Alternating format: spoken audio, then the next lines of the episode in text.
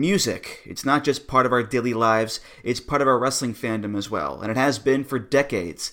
That's where this show comes in Music of the Mat, the podcast devoted exclusively to the music of pro wrestling, hosted by Andrew Rich. Hey, that's me. Each episode delivers a different topic with a variety of great guests, fun conversations, musical analysis, and of course, a heartfelt pun or two. New episodes drop every other Tuesday on Apple Podcasts, Google Podcasts, Spotify, or your podcast app of choice.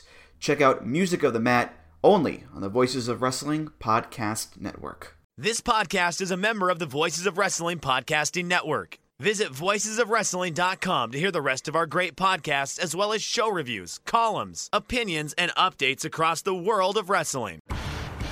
TNA is the best wrestling in the whole world. Oh yeah, you could be king, king, king of these nuts. You know what TNA is my world. Welcome to Planet Jarrett. Oh, it's semantics. It's not a guitar. It's a cello. A ch- it's a cello. Triton, have you conquered the great alpha male yet? This is BS. This sucks. I've lost my objectivity, and I don't give a damn. Welcome, everybody, to You've Got to Be Kidding Me, episode number 37. We are a TNA history podcast that covers TNA one month at a time. On this episode, we are talking about the month of June from 2005 up to Slammiversary 2005. Aaron Garricade, and I'm joined by my co host, Liam Jones. Liam, howdy doody. Howdy doody. So, technically, we should be like saying we, we watch it from one show cycle every time because it's not a month. Yeah, but that's like wordy.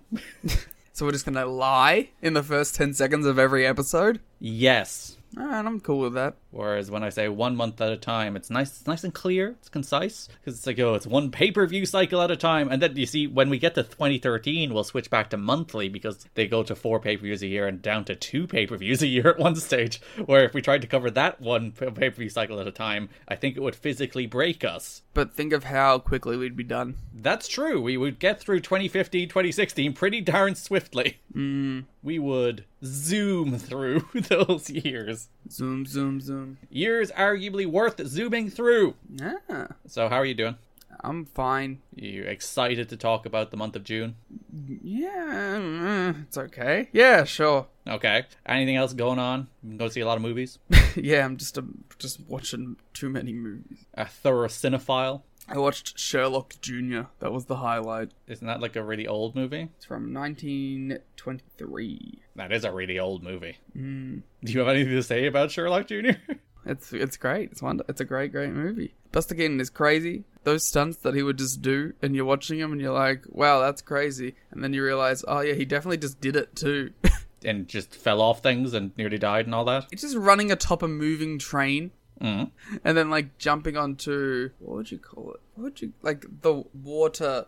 What are what are things that house water? Waterfalls, No, what? uh, fountains. No, a const- like the construction that you you put it in, and then you pull it down, and water flows from it. water wheels, No, a tap, a big tap. a large tap. then jumping from the train to a big tap as the water comes out of it and then landing on the ground. It's just like, it's a lot. Do you mean a well? A well, an above ground well. We nailed it. How do neither of us know what this is called?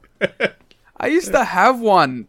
Yeah, you lived in the back of Beyonds. You know, you should understand these things. I just have taps where you can go boo and water comes out. God, I'm gonna like shout what this is at some point during this podcast because it's gonna come to my brain, but God, I can't do it right now. I saw Creed this week. Give me your Creed review. It is formulaic to not a fault. Whatever the opposite of formulaic to a fault. Formulaic to a success, I guess.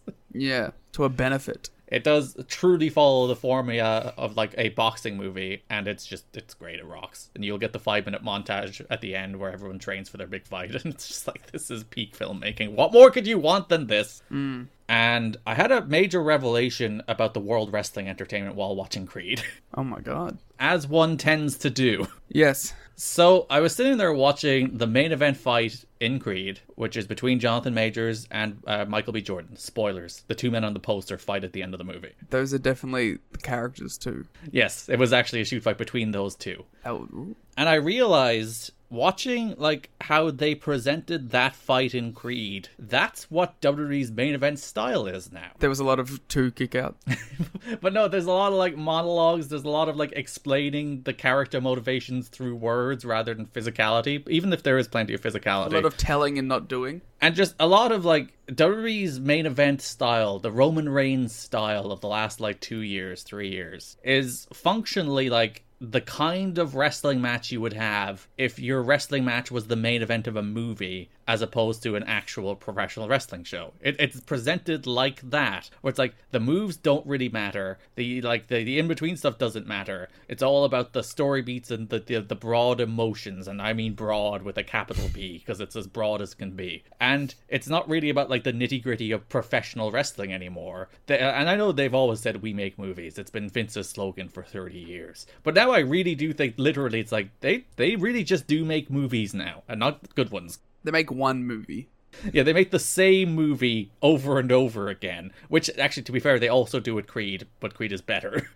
Because it's a movie. And I I had that big revelation sitting there watching the end of Creed, just being like, this is what WWE are trying to do, and have been trying to do for a while now. Roman Reigns should be the next Creed villain.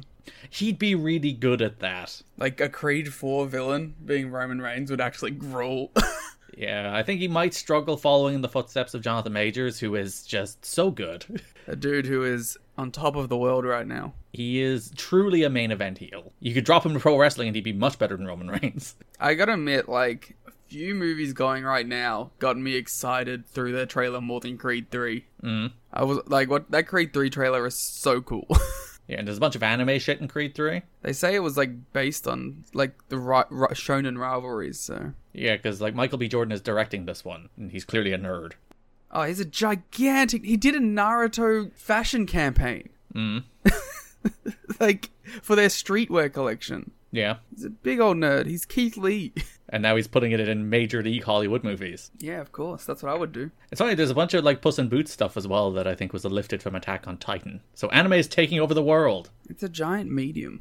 Anime is influencing the world. I was thinking recently that I think my next film project of stuff that I go through and watch is going to be like the classic anime stuff, like as in movies. So like Akira. Yeah, Akira and Ghost in the Shell and the Studio Ghibli stuff that I haven't seen. I've seen no Ghibli, and You're a as piece like of I know, shit. I know, I'm sorry.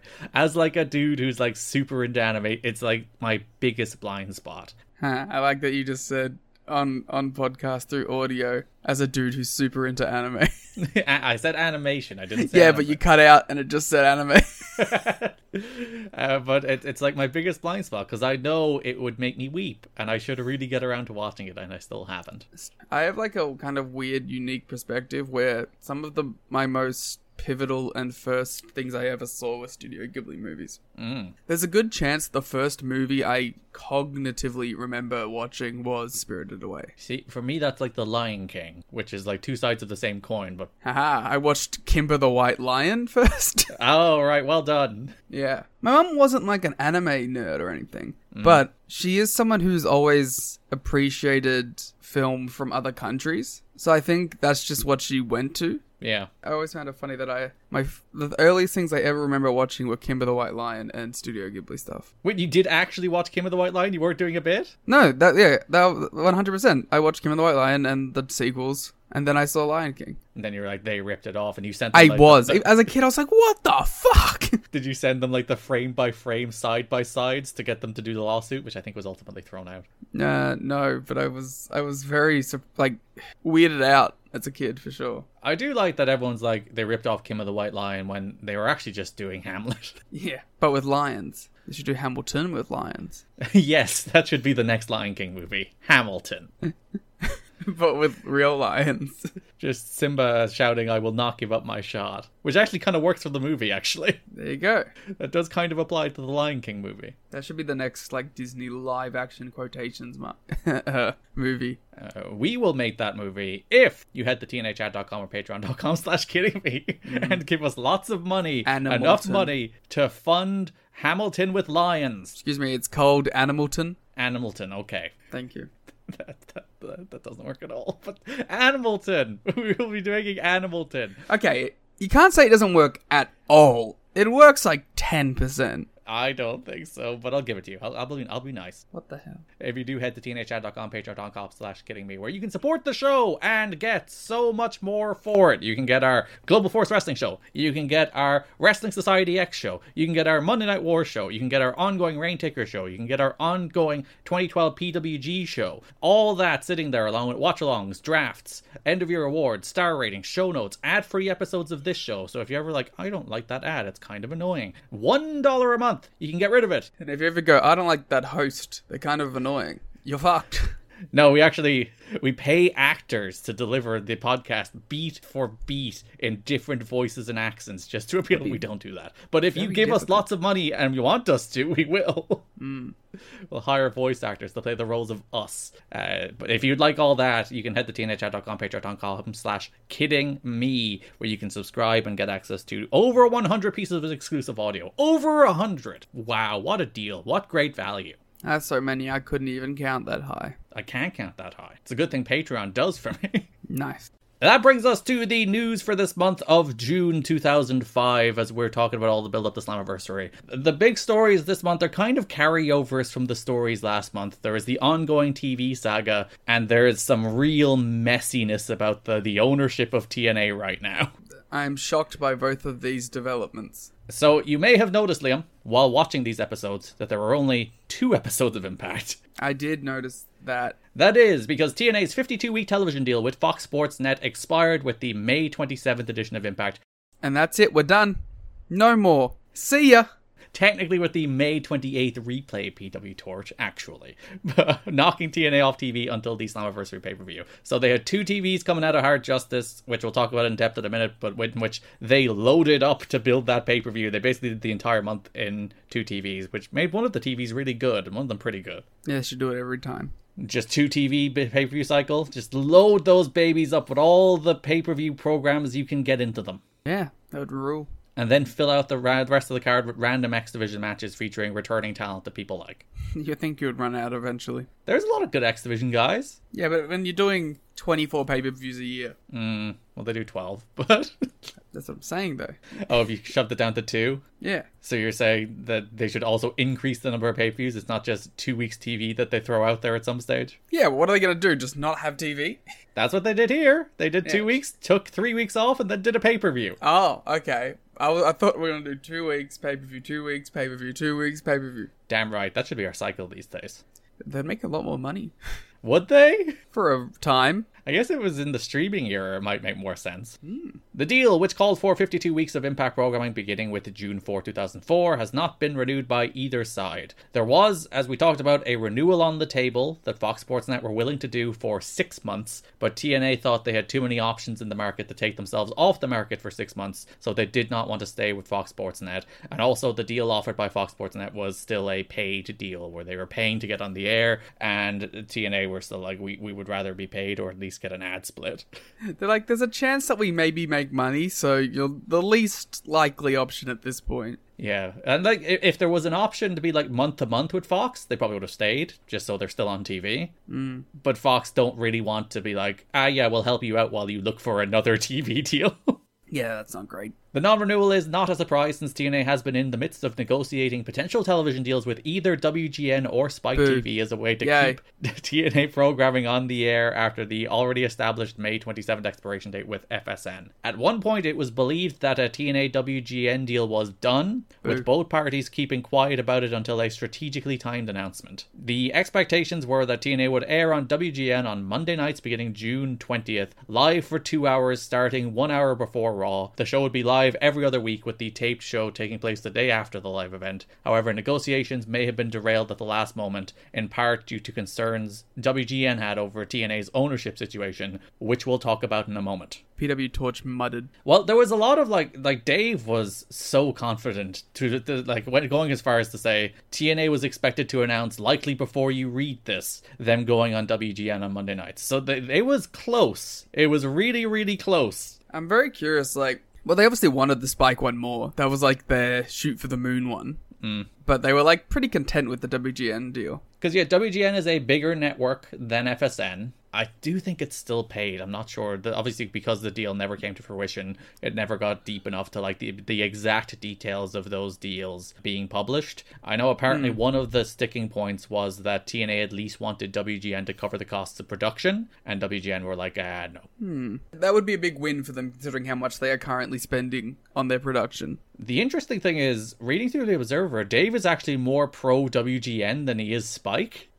Because he believes like a prime time slot on WGN, even head to head with an hour of Raw, will give the m- company more attention than uh, replacing Velocity at Saturday night. Because it's clear if TNA does exist, like UFC had a block from 8 to 11 on Saturday night, and it would be clear TNA would slot in at that 11 p.m. hour, which is where Velocity aired. So they'd be 11 p.m. Saturday night, as opposed to a prime time slot on Monday on WGN. What I didn't think he factored in was like one. And I, he does mention it a little bit, but I think he's raw. He, he, he doesn't do the math right in, uh, in his head to be like Spike is clearly the better option there. But one airing right after Ultimate Fighter is like a big boon. Yeah, one of the biggest shows of the year. And two, Relative. even if you can slot right into that velocity slot, you then have a captive wrestling audience on Saturday nights. It's not a huge number of people, but it's a number of people who are used to going to Spike at 11 p.m. every Saturday, and suddenly Velocity won't be there and Impact will be. A better show.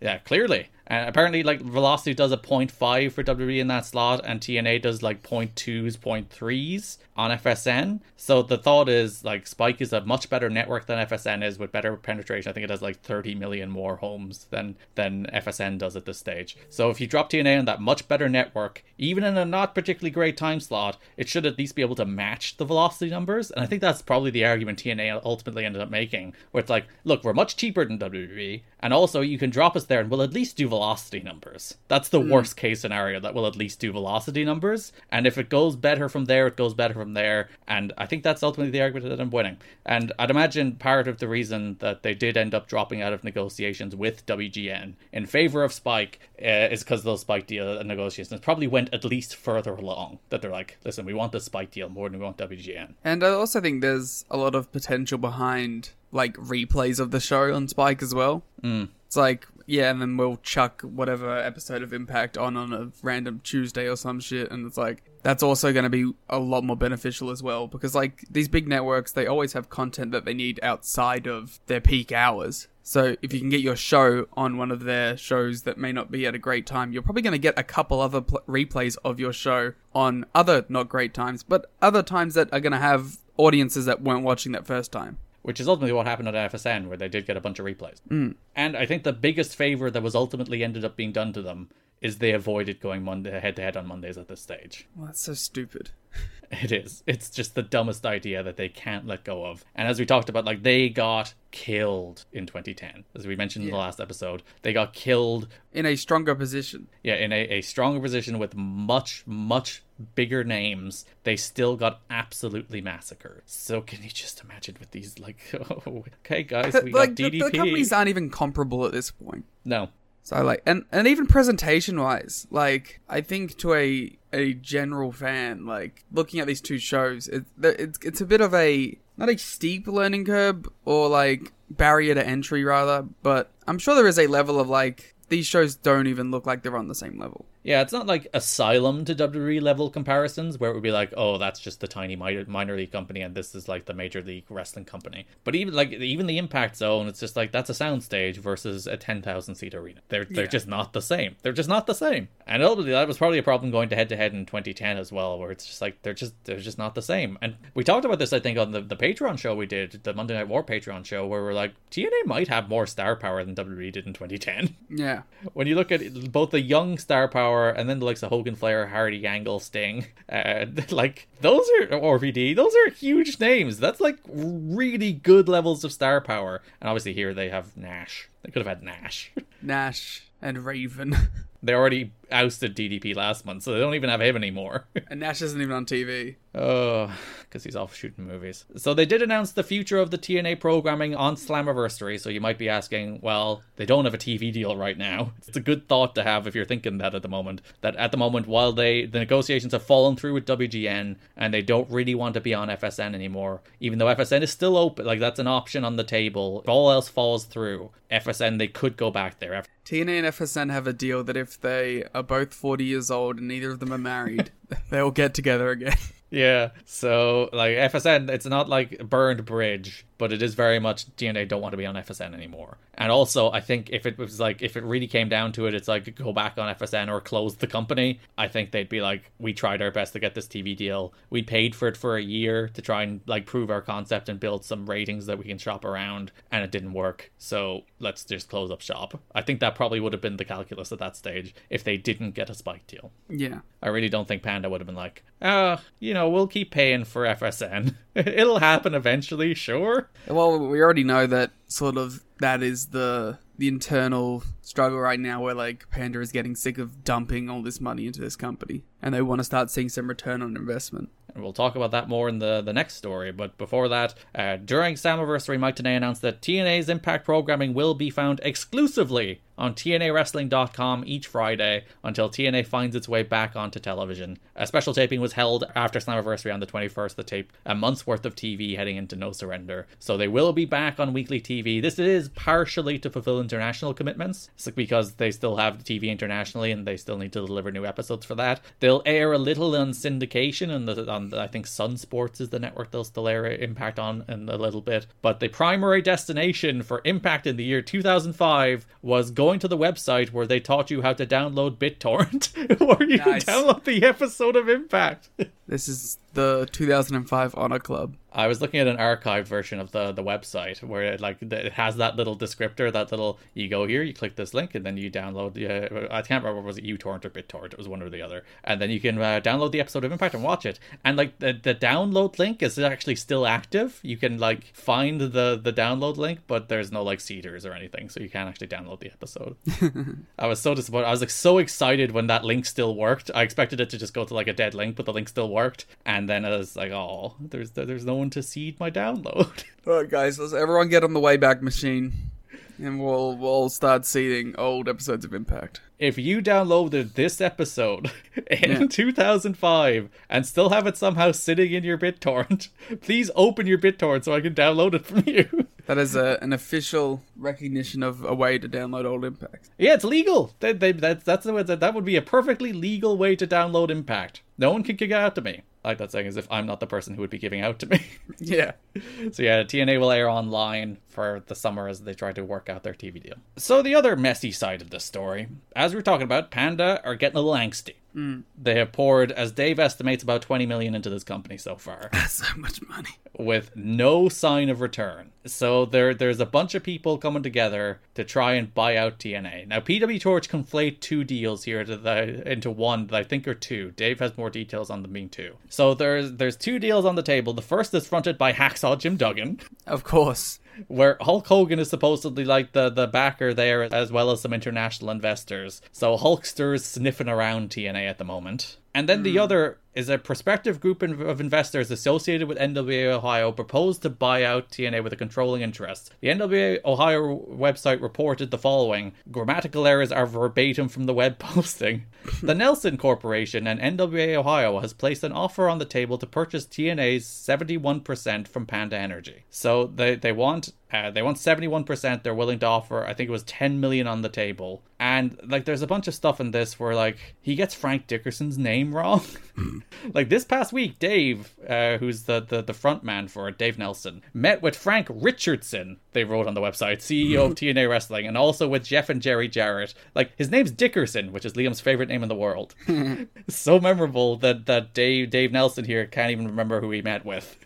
It feels like he just doesn't want to say dick. Yeah, he's like Richard.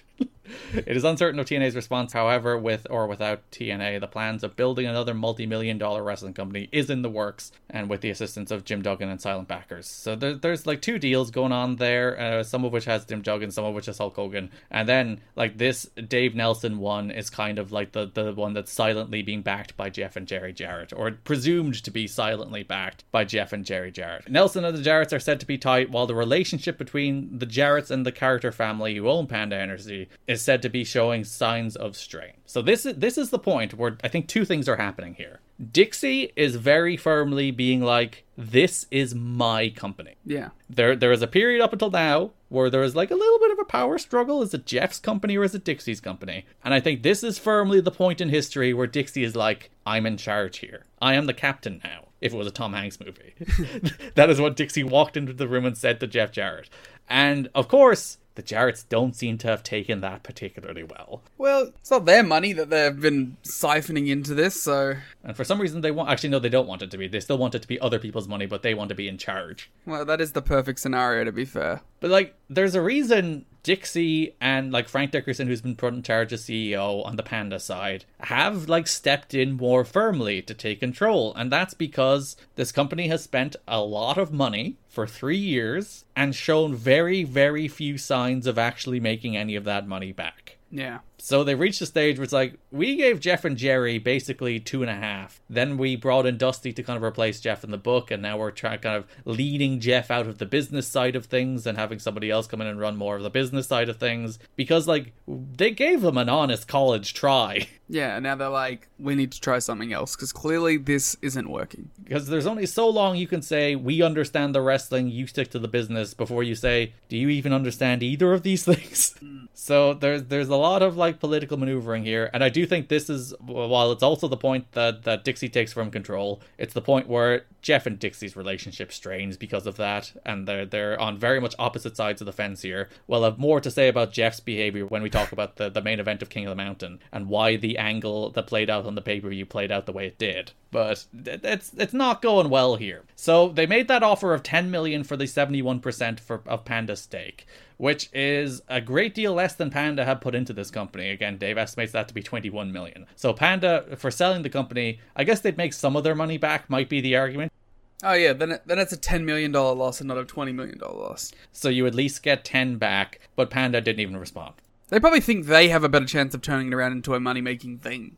Yeah, and especially because like if you do have Spike on the table, if Spike is still there, showing at least some degree of interest, that is your legit route out. Spike's a real network. Yeah. So, two weeks later on their website, they uh, posted the following We feel that more than adequate time was given for Panda Energy to respond, and at this time, we'll move forward with the start of a new wrestling company to kick off early fall of this year. Like, there's rumors that the Jarretts might even jump to that company. Good. They also start saying that like the WGN deal is dead, which wasn't public at the time, and then they're like, "Oh, sorry." A few weeks later, if we caused you any problems, Uh.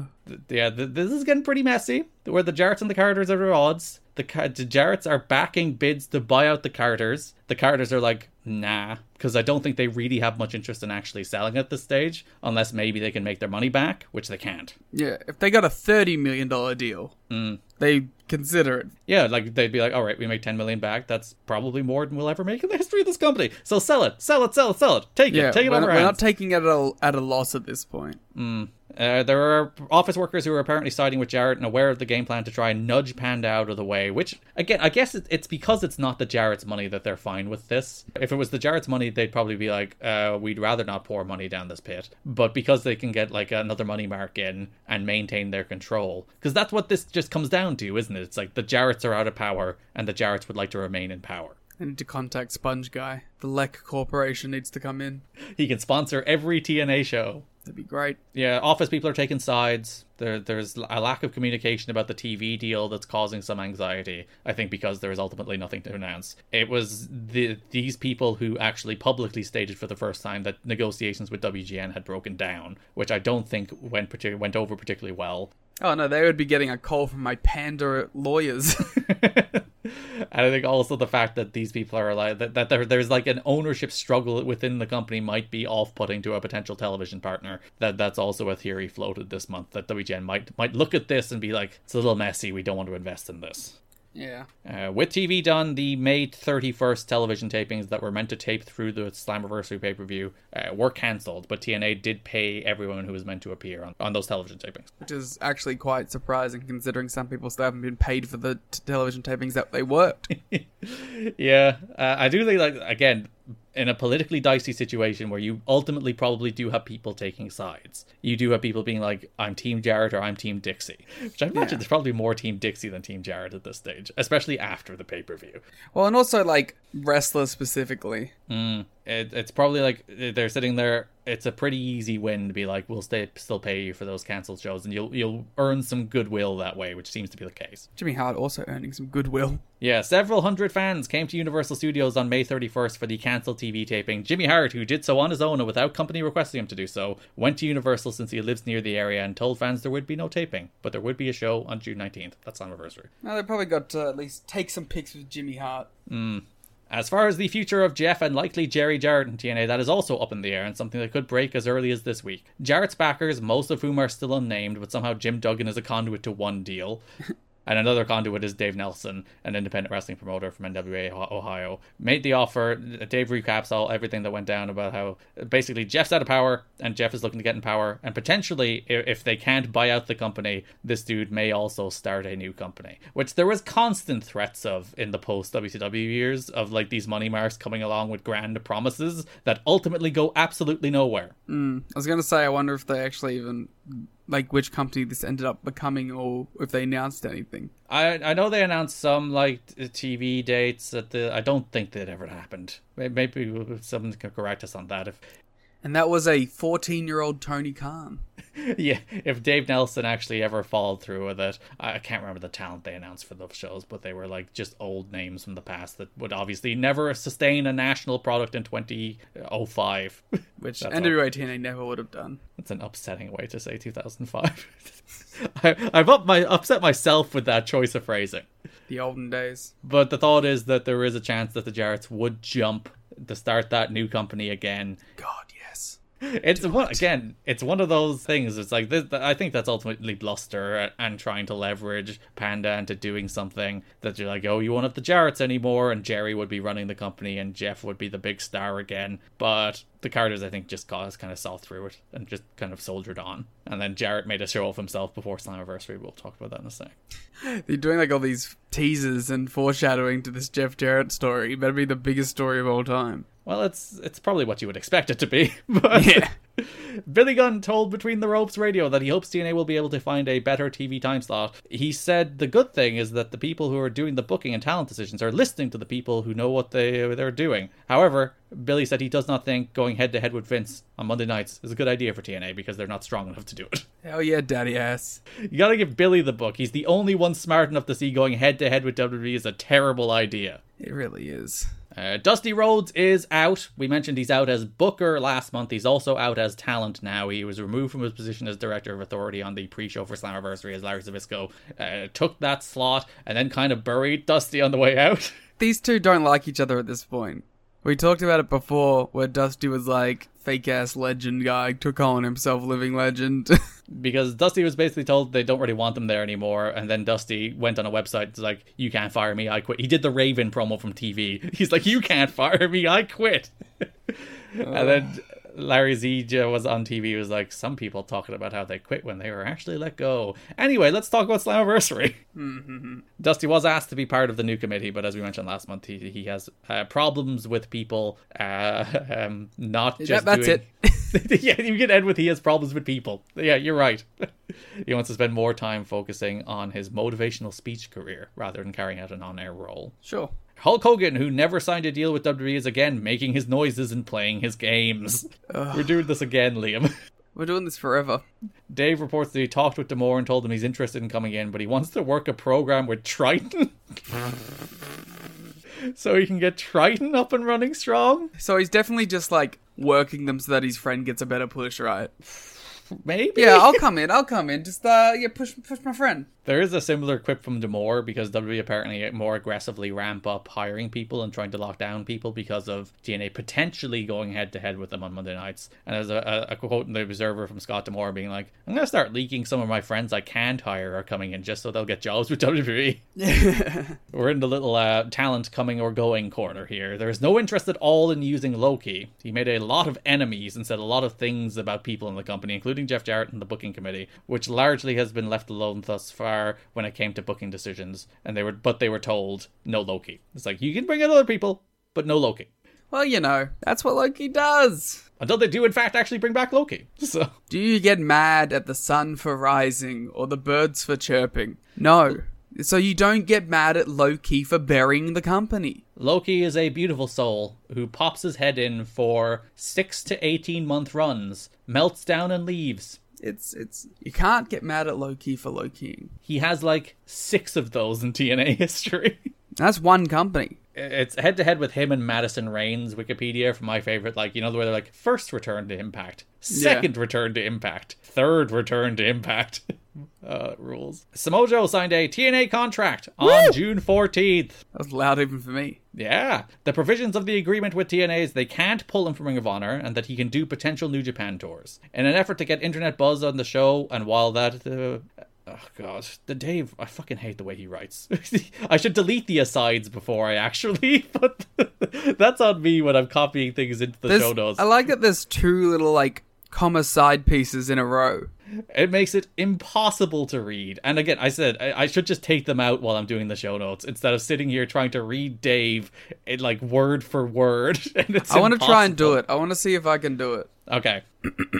In an effort to get an internet buzz on the show, and while that is better than nothing, I'm not sure what it really means. They wanted to book CM Punk vs. Joe on Slammiversary coming off the buzz of their match of the year, high placing last year in Chicago. However, Punk turned it down because of the WWE offer. Joe was leaning towards turning down going, but is now scheduled to debut against Sanjay Dutt. Punk irked some people here by saying he wasn't going to come in and work with Joe because they weren't going to let him go 45 minutes. The reaction was, good luck in your five minute matches on Velocity. Amazing Red and Alex Shelley have agreed to return and maybe on the pay per view in a six way elimination match, half true, which is still in the process of having the prelims fully decided. Shelley has agreed to a deal as he is a Demore trainee. Shocker may face Shelley as a deal for Mr. Aguilar collapsed. So there you go. Demore is bringing in good wrestlers. Yeah, he's bringing in two of my all time favorites, so can't be mad. If you go to the watch along, there is a moment where Alex Shelley interrupts Shocker during a backstage promo and Liam actually squeals.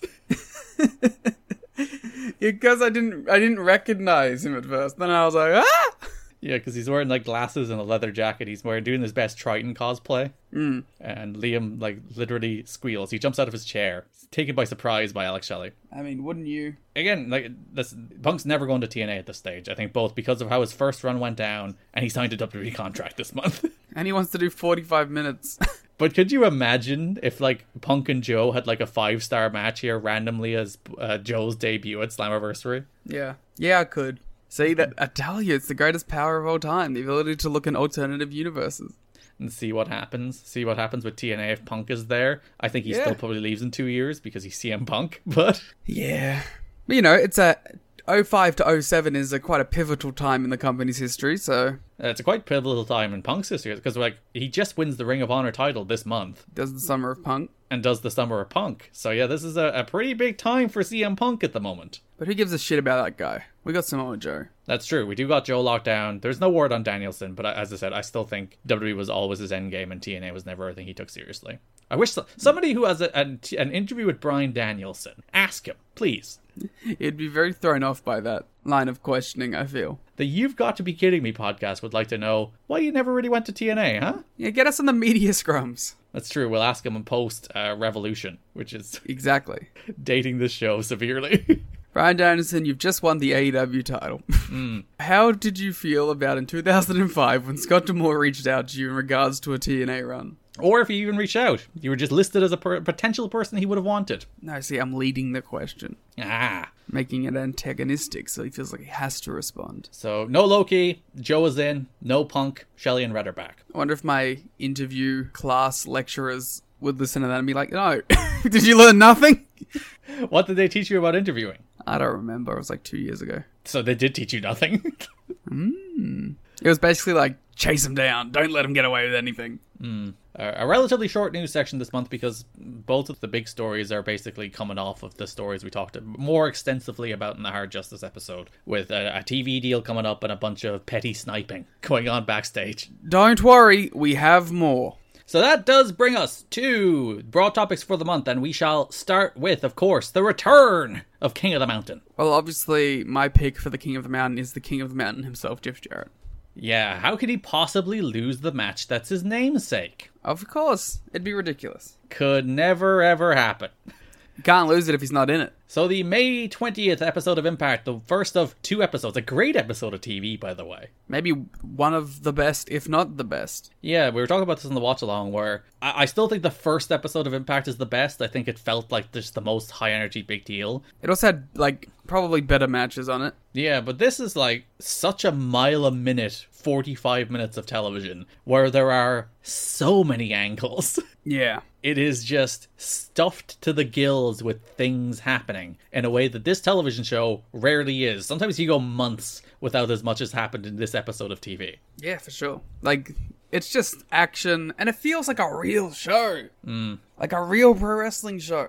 It's not just dudes coming out to squash people for no reason. Yeah, no, it- everything felt like it, ki- it had purpose and was built into something. So Mike Tenay's in the ring, which usually is a harbinger of the King of the Mountain, Jeff Jarrett, but this time he introduces the new NWA World Champion, the phenomenal AJ Styles. You are, you are, I am, I am. AJ comes out, the crowd is very happy to see him. AJ thanks the fans all over the world. That's me. You're, you're a fan all over the world? Mm-hmm. Were you happy to see him? Yes. Were you the one that motivated him to beat Jeff Jarrett? I like to think so. Uh, my favorite part of this promo is every time AJ Styles finishes a sentence or pauses halfway through a sentence, Mike today makes like the most positive affirming faces. Just an old time face guy. He makes so many faces in the like AJ's promo was like 90 seconds tops, and Mike today makes maybe 130 faces. A mile a minute, a face a minute. Like AJ's like, thank you, the fans, and Mike Tenay will do like a hell yeah face, or he'll be like, I'm NWA champion, I'm so happy, and he'll like nod to the camera. He's like so happy that one, he's out here with somebody other than Jarrett, which I think pleases him first and foremost. Big creepy smile on him. And two, he's trying to like sell the idea that like this is a good AJ promo, and it's nothing wrong with it, but it's it's not like wow, what a promo from the new world champion. Uh, Tenay brings up that Abyss is now number one contender. He won the 20 man gauntlet match at Hard Justice. He's one of the contenders, sure. Abyss keeps getting screwed over. It's because he doesn't have a manager to, to to manage his contracts. Yeah, because he, he got his contract wet after he, he won the um, Full Metal Mayhem match. No, the other one, Final Assault, whichever one he won. No, Full Metal Mayhem was where he became number one contender. A- and then he handed that wet contract to Tracy and Trinity and they lost it. It just disintegrated. So that's how he lost his first world title match. And this time he, be- he beats 20 men to earn one of five spots at King of the Mountain. Yeah. I guess technically he beats 19 men. He did not beat himself. But he did beat himself. worked himself into a shoot. So yeah, Tanae's like, oh, he's number one contender, and AJ's like, I faced him at lockdown. He's a true monster. Before, of course, Jeff Jarrett does does interrupt. Jarrett's like, you only won because of Ortiz, and AJ's like, well, if you want your rematch, come and take this belt from me right now. Before Monty jumped in from behind, Tanae did the same thing Don West did when Dustin Rhodes was hit with a chair. He's like, AJ, look out! But he still got beat up by Monty. a great alpha bomb. He fought back. Monty dropped him with the alpha bomb. Abyss's music hit. He charged to the ring, and there was a, a big "whose side is he on?" moment as he feigned to help AJ, but then dropped him with a black hole slam before Sean Waltman and AMW made the ultimate save. It's a good segment. Yeah, good angle, gets things moving toward a King of the Mountain where you already know, like, all right, you have Styles, you have Abyss, you have Jarrett, you have Monty. Those are your four guys. You know that from this segment, which is always a nice bit of TV. Oh, and Jared, of course. I said Jarrett. Oh, sorry, I thought you skipped past. I instinctively skipped past Jarrett in my brain at all times, but I did say him that time. All right. You're like Jarrett's like it's an agenda against me. Yeah. Uh, Jarrett missed a May 21st booking with Cyberspace Wrestling in Wayne, New Jersey, telling the promotion at the last minute he couldn't come or wrestle because he had a concussion from the Tito Ortiz punch. Tito Ortiz punched him so hard he did, in fact, actually get a concussion, it appears. Sure. Even though he did wrestle on the TVs afterwards, so that's that's not a good idea if you have a concussion, Jeff. Don't do that. Yeah, sure. Definitely did. Ortiz was told to make the punch look as real as possible, and they did hear that there was no real heat on Ortiz because they're like, make it look real. He made it look real, concussed them, but listen, you get what you tell him to do. Yeah, so please retract your statement from last episode where you were like, huh, normally MMA fighters either do really bad punches or punches that actually hurt people. yeah, but if you're gonna do one, you gotta make it look good. I just want you to retract your praise so you're consistent. Never.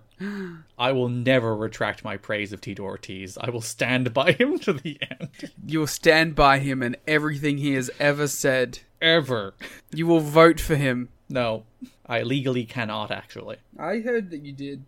Voter fraud? Yeah, I heard that you committed voter fraud and voted 10,000 times for Tito Ortiz. To be fair, if he is anything like every other Republican, he should be really mad at me about that. Yeah, They really do get worked up about quote unquote voter fraud. which is definitely happening all the time. We went backstage and Jarrett was shouting at Dusty, demands his rematch, and Dusty's like, You got your rematch in a King of the Mountain match that will have you, Styles, champion, Monty, Abyss, and a wild card. And Jarrett is initially very upset at that announcement. He's like, How dare you put me in a match with four other men? And he's like, Wait a minute, Abyss and Monty are on my side.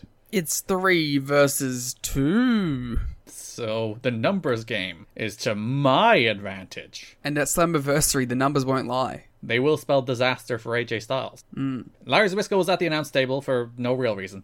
they never explained it. He's just sitting there with Mike and Because Don. it's nice to see Larry. Uh, Raven comes out and he's like, I'm going to be the wild card, right? Or I will turn TNA into a bloodbath. I believe him. Larry's like, well, wait and see. We have we haven't decided yet. And then you're like, your Raven replied by being like, you're old, you're washed up. You only did that one match in Shea Stadium. You're such a loser. And then he slapped the headset off Larry, which Larry initially looked to get angry at, and then he sold. Larry's great. Mm. Larry Zbysko is so good. Because we are moving into Larry Zabisco as the full time authority figure on the show for the bones That's of a th- year. this is a subtle uh, nod to that. Some foreshadowing, some would say. Yeah. As Raven doesn't go to Dusty to get put in the match. He goes to the real source of power, He goes Larry to Z. the living legend. So Larry eventually fires up, he throws some punches at Raven before Raven then makes a comeback and beats the living hell out of Larry Zabisco. Can we talk about these Larry Zabisco DDT cells? Go for it. They're so great. Mm. He looks like, uh, like he gets, he takes like spike bumps off of them.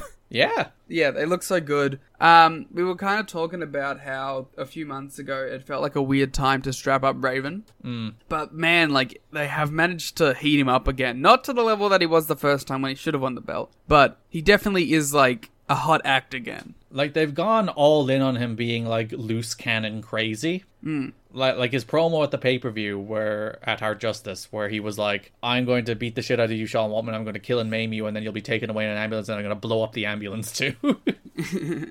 like he has gone all in on being like, I am a sadistic, horrible human being. Domestic terrorist. He is a terrorist, and he's finally snapped and he's like, Nothing will stop me from winning this belt now. I have been put to the side too many times. I am just going to start killing people. Jeff's like, just you wait, I'll try my best. Yeah, so he dropped Larry or two Raven effects. Then security came out. He disposed of them too. Before Dusty came out and suspended Raven, and Raven did the classic "You can't fire me, I quit." That's where Dusty was like, hmm, that's a good, that's a good strategy. Uh, Styles bursts into Dusty's office. He's mad about the King of the Mountain. Dusty's like, there, there's a there's a look on Dusty's face that is like, I am so over all of this shit at this stage. Yeah. He doesn't. I the thing, and we talked about it a little bit. Is like I don't think he respects the company. No, He's he's just like it's a paycheck. I don't think he ever really respected it. He probably enjoyed being in a position of power again, but I don't think he ever really thought it was going to be anything. yeah, and I just don't get the sense that he cared whether the show was good under his watch. No, I think he just enjoyed being a showrunner. Like it's the classic thing after a bad dynamite that you're nearly guaranteed a good dynamite the next week. Yeah, because Tony Khan really cares. like you can say a lot of things about Tony Khan, but the one thing that like is the uh, a undisputed f- fact is that he cares. Yeah, if he feels like he's let his audience down in some way, he will try to make up for it. Yeah, I love a bad dynamite. Mm. Because I know next week my man's going to go crazy. Whereas here, I don't think Dusty would think for a second whether the shows are even good or bad. I don't think he thinks about the shows after they're done. I don't think he thinks about the shows before they're done based on, on his booking, but Yeah. Dusty's just like, I'm a little bit hyper myself, daddy. Before he books Styles and a partner of Styles choosing against Jarrett and Monty as the main event next. They should have picked Abyss. Which is actually, when you think about it, a thing this show basically never does.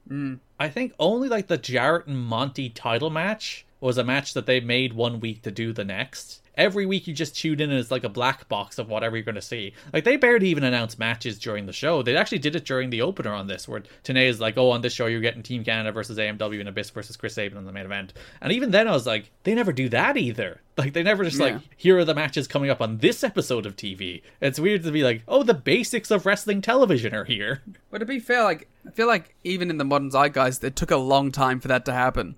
Like there was just a period where matches weren't announced, which is silly. Part of it was like the crazy Vince's stuff, where it's just like matches weren't announced. Crazy Vince. just because scripts weren't written. Uh, we should also just mention at this point that Monty killed Sonny Siaki at the start. Oh yeah, there was a squash match. I guess there's no other reason to bring that up. Where where Monty did beat him in less than a minute, a real squash for Monty. Like nothing. Like Siaki got zero offense basically. Which like again, I wouldn't go so far as to say Siaki's a pushed act at the moment, but like th- he is in a new tag team with Apollo. They are just doing something, and that's like the classic sign of a new booker. It's like they don't care about that. He's getting squashed in a minute. Yeah. Like, there's not a ton of upheaval from the new Booker stuff. Like, Team Canada are getting a push, which I wonder why. Yeah. but I think they're also right to push Team Canada. One of the good acts. Yeah, and I think they were were de-escalated too much. They were pushed too far down the card to become just complete comedy nerds. And we talked about how they can be that, but they're they're an important part of the show. And when they're not on the show, the show is worse. So they, they are heated up a little bit this month. And but there's not like a ton of other stuff that's like, whoa, they really threw the things they were doing out the window and started again. They more just like are, are starting to move in different directions. So the main event of this episode, a kind of surprising TV main event that I was into, Abyss versus Chris Sabin. The one thing that um I didn't love is that it was in the two guys that are in the middle of stories. Yeah. and uh, you know you didn't really want any either guy to lose. But at the very least, they did beat Saban by advancing his story. Yeah, at the very least they did a fuck finish. But like they did a fuck finish that served the angle Saban was yes, yeah, I get it, in, on the tiers of fuck finishes. but I don't know. I that's the one disappointing thing. Although like the match kind of rocks. yeah, because Abyss is always more generous than he ever should be. Yeah, So he does a bunch of stuff with Saban where like the, the match starts with Saban trying to arm drag Abyss and Abyss just pulls him up in the air and Saban does like a flip bump. Drools. yeah, Saban is like standing on the top and he jumps over the post and ran as Abyss on the floor, which also rules. yeah. They they they do a bunch of crazy shit. you know, worth noting Jarrett's on commentary for this match. And also, Tanay informs us before this match that Raven threw a, a fit. He had destructive fit backstage after he was suspended and then quit. And we'll see footage of that next week. See, I have to admit, I think this was good hype for the next show because I was even like watching it. I was like, oh, I want to see what Raven did. Yeah, who did he kill? Yeah. Did he actually blow up that ambulance? There's one thing that Scott is doing better than other bookers is that I feel like he is building up the next TV. Yeah, it- it's not just shows that exist in a vacuum, which Impact is, as we said, it has always been, it's just 40 minutes that you tune in every week. And then, like, there's angles that continue week to week, but it's never like, oh, next week tune in for this big main event. Whereas, as you said here, they have the hook of Ravens footage next week, and they have the hook of a TV main event next week, Styles and a partner. They actually mention here that Waltman will be Styles' partner, so it's Styles and Waltman versus Monty and Jarrett for the main event next week. So there's hooks, there's actual reasons to come back. Send hooks. It's a real episodic TV show. My God, they've they've finally grown up. Yeah, so uh, Tanay and Jarrett are on commentary. Jarrett's like rubbing it in, and there's a shot at one stage where it shows them all at the table, and Tanay is just—he's calling the match. He's calling whatever Saban and Abyss are doing, but he, while doing it, giving Jeff Jarrett the most sensational side eye. I do love that he doesn't trust him like at all. No, he's keeping eyes on him at all times. Abyss grabs a chair from the buckle that he set up in. Saban drop kicks it into his head for an earfall. Saban gets Abyss up for the cradle shock, has him on the shoulders, but then Michael Shane runs out, super kicks him, handing Abyss the win with a black hole slam. They definitely did a lot to make Saban feel like a big deal in this match, and I wonder why that happened as well. He says sarcastically, knowing, I wonder who trained Chris Saban. There's no way of knowing. "Nah, it's impossible." Again, we were mentioning on the watch along. It's a good thing Scott Demore trained some real good wrestlers. Yeah, 'cause at least his like nepotism is for tremendous wrestlers who are some of the most influential wrestlers of all time. Like you go from Dusty's, which is Phi Delpha Slam, and fucking Dustin Rhodes, at Dustin. The, the the low point of his career, and Scott goes from to like to Alex Shelley, Chris Sabin, Team Canada. It's like oh, good wrestlers. Yeah. Three tremendous acts at this point. So earlier in the show, when Abyss laid out Styles with the Black Hole Slam, the inference was that Abyss was Team Jarrett. It was Jarrett, Monty, and uh, Abyss as a stable. Whereas here, Jarrett offers Abyss the handshake. Abyss hesitates once again, accepts, and then pulls Jarrett into a Black Hole Slam. As then he and Monty posed over Jarrett's beaten body. Yeah, um, I think this was good and it was needed. Yeah, a- again, it, it heats up Abyss. It puts him in a main event angle. It makes him not a lackey to Jarrett, and I think Abyss's worst problem, uh, I think, is in, in his entire run so far, as he spends most of it as a lackey to somebody, whether it's Goldilocks, which was enjoyable, but probably not where Abyss should have been, or Kid Cash. I do enjoy that this whole episode, Monty's been like side eyeing Jarrett every time Jarrett's like, Yeah, we're a team, we got this. And Monty's like, Yeah. Do we got this? Like when he goes and he turns to Abyss and Monty, he's like, It's three of us, the title's coming home. Monty's like, Fuck you. and then here, like, Monty didn't exactly seem devastated that Abyss had taken out Jarrett. Yeah, he doesn't even like really defend him. He stares Abyss down, but he's not like fighting for Jarrett's honor. No. And it got a real good reaction. Again, it's a moment where like Abyss could have been a real big baby face in this company. One thing I would say, and it- it's I think a, a, a consequence of a two week build. This is probably an angle that should have played out over a month, Yeah. where it's like, oh, they're a destructive force, they're unstoppable, but it turns out Abyss is out for himself too. Whereas it did make for a good episode of TV that it played out over forty five minutes.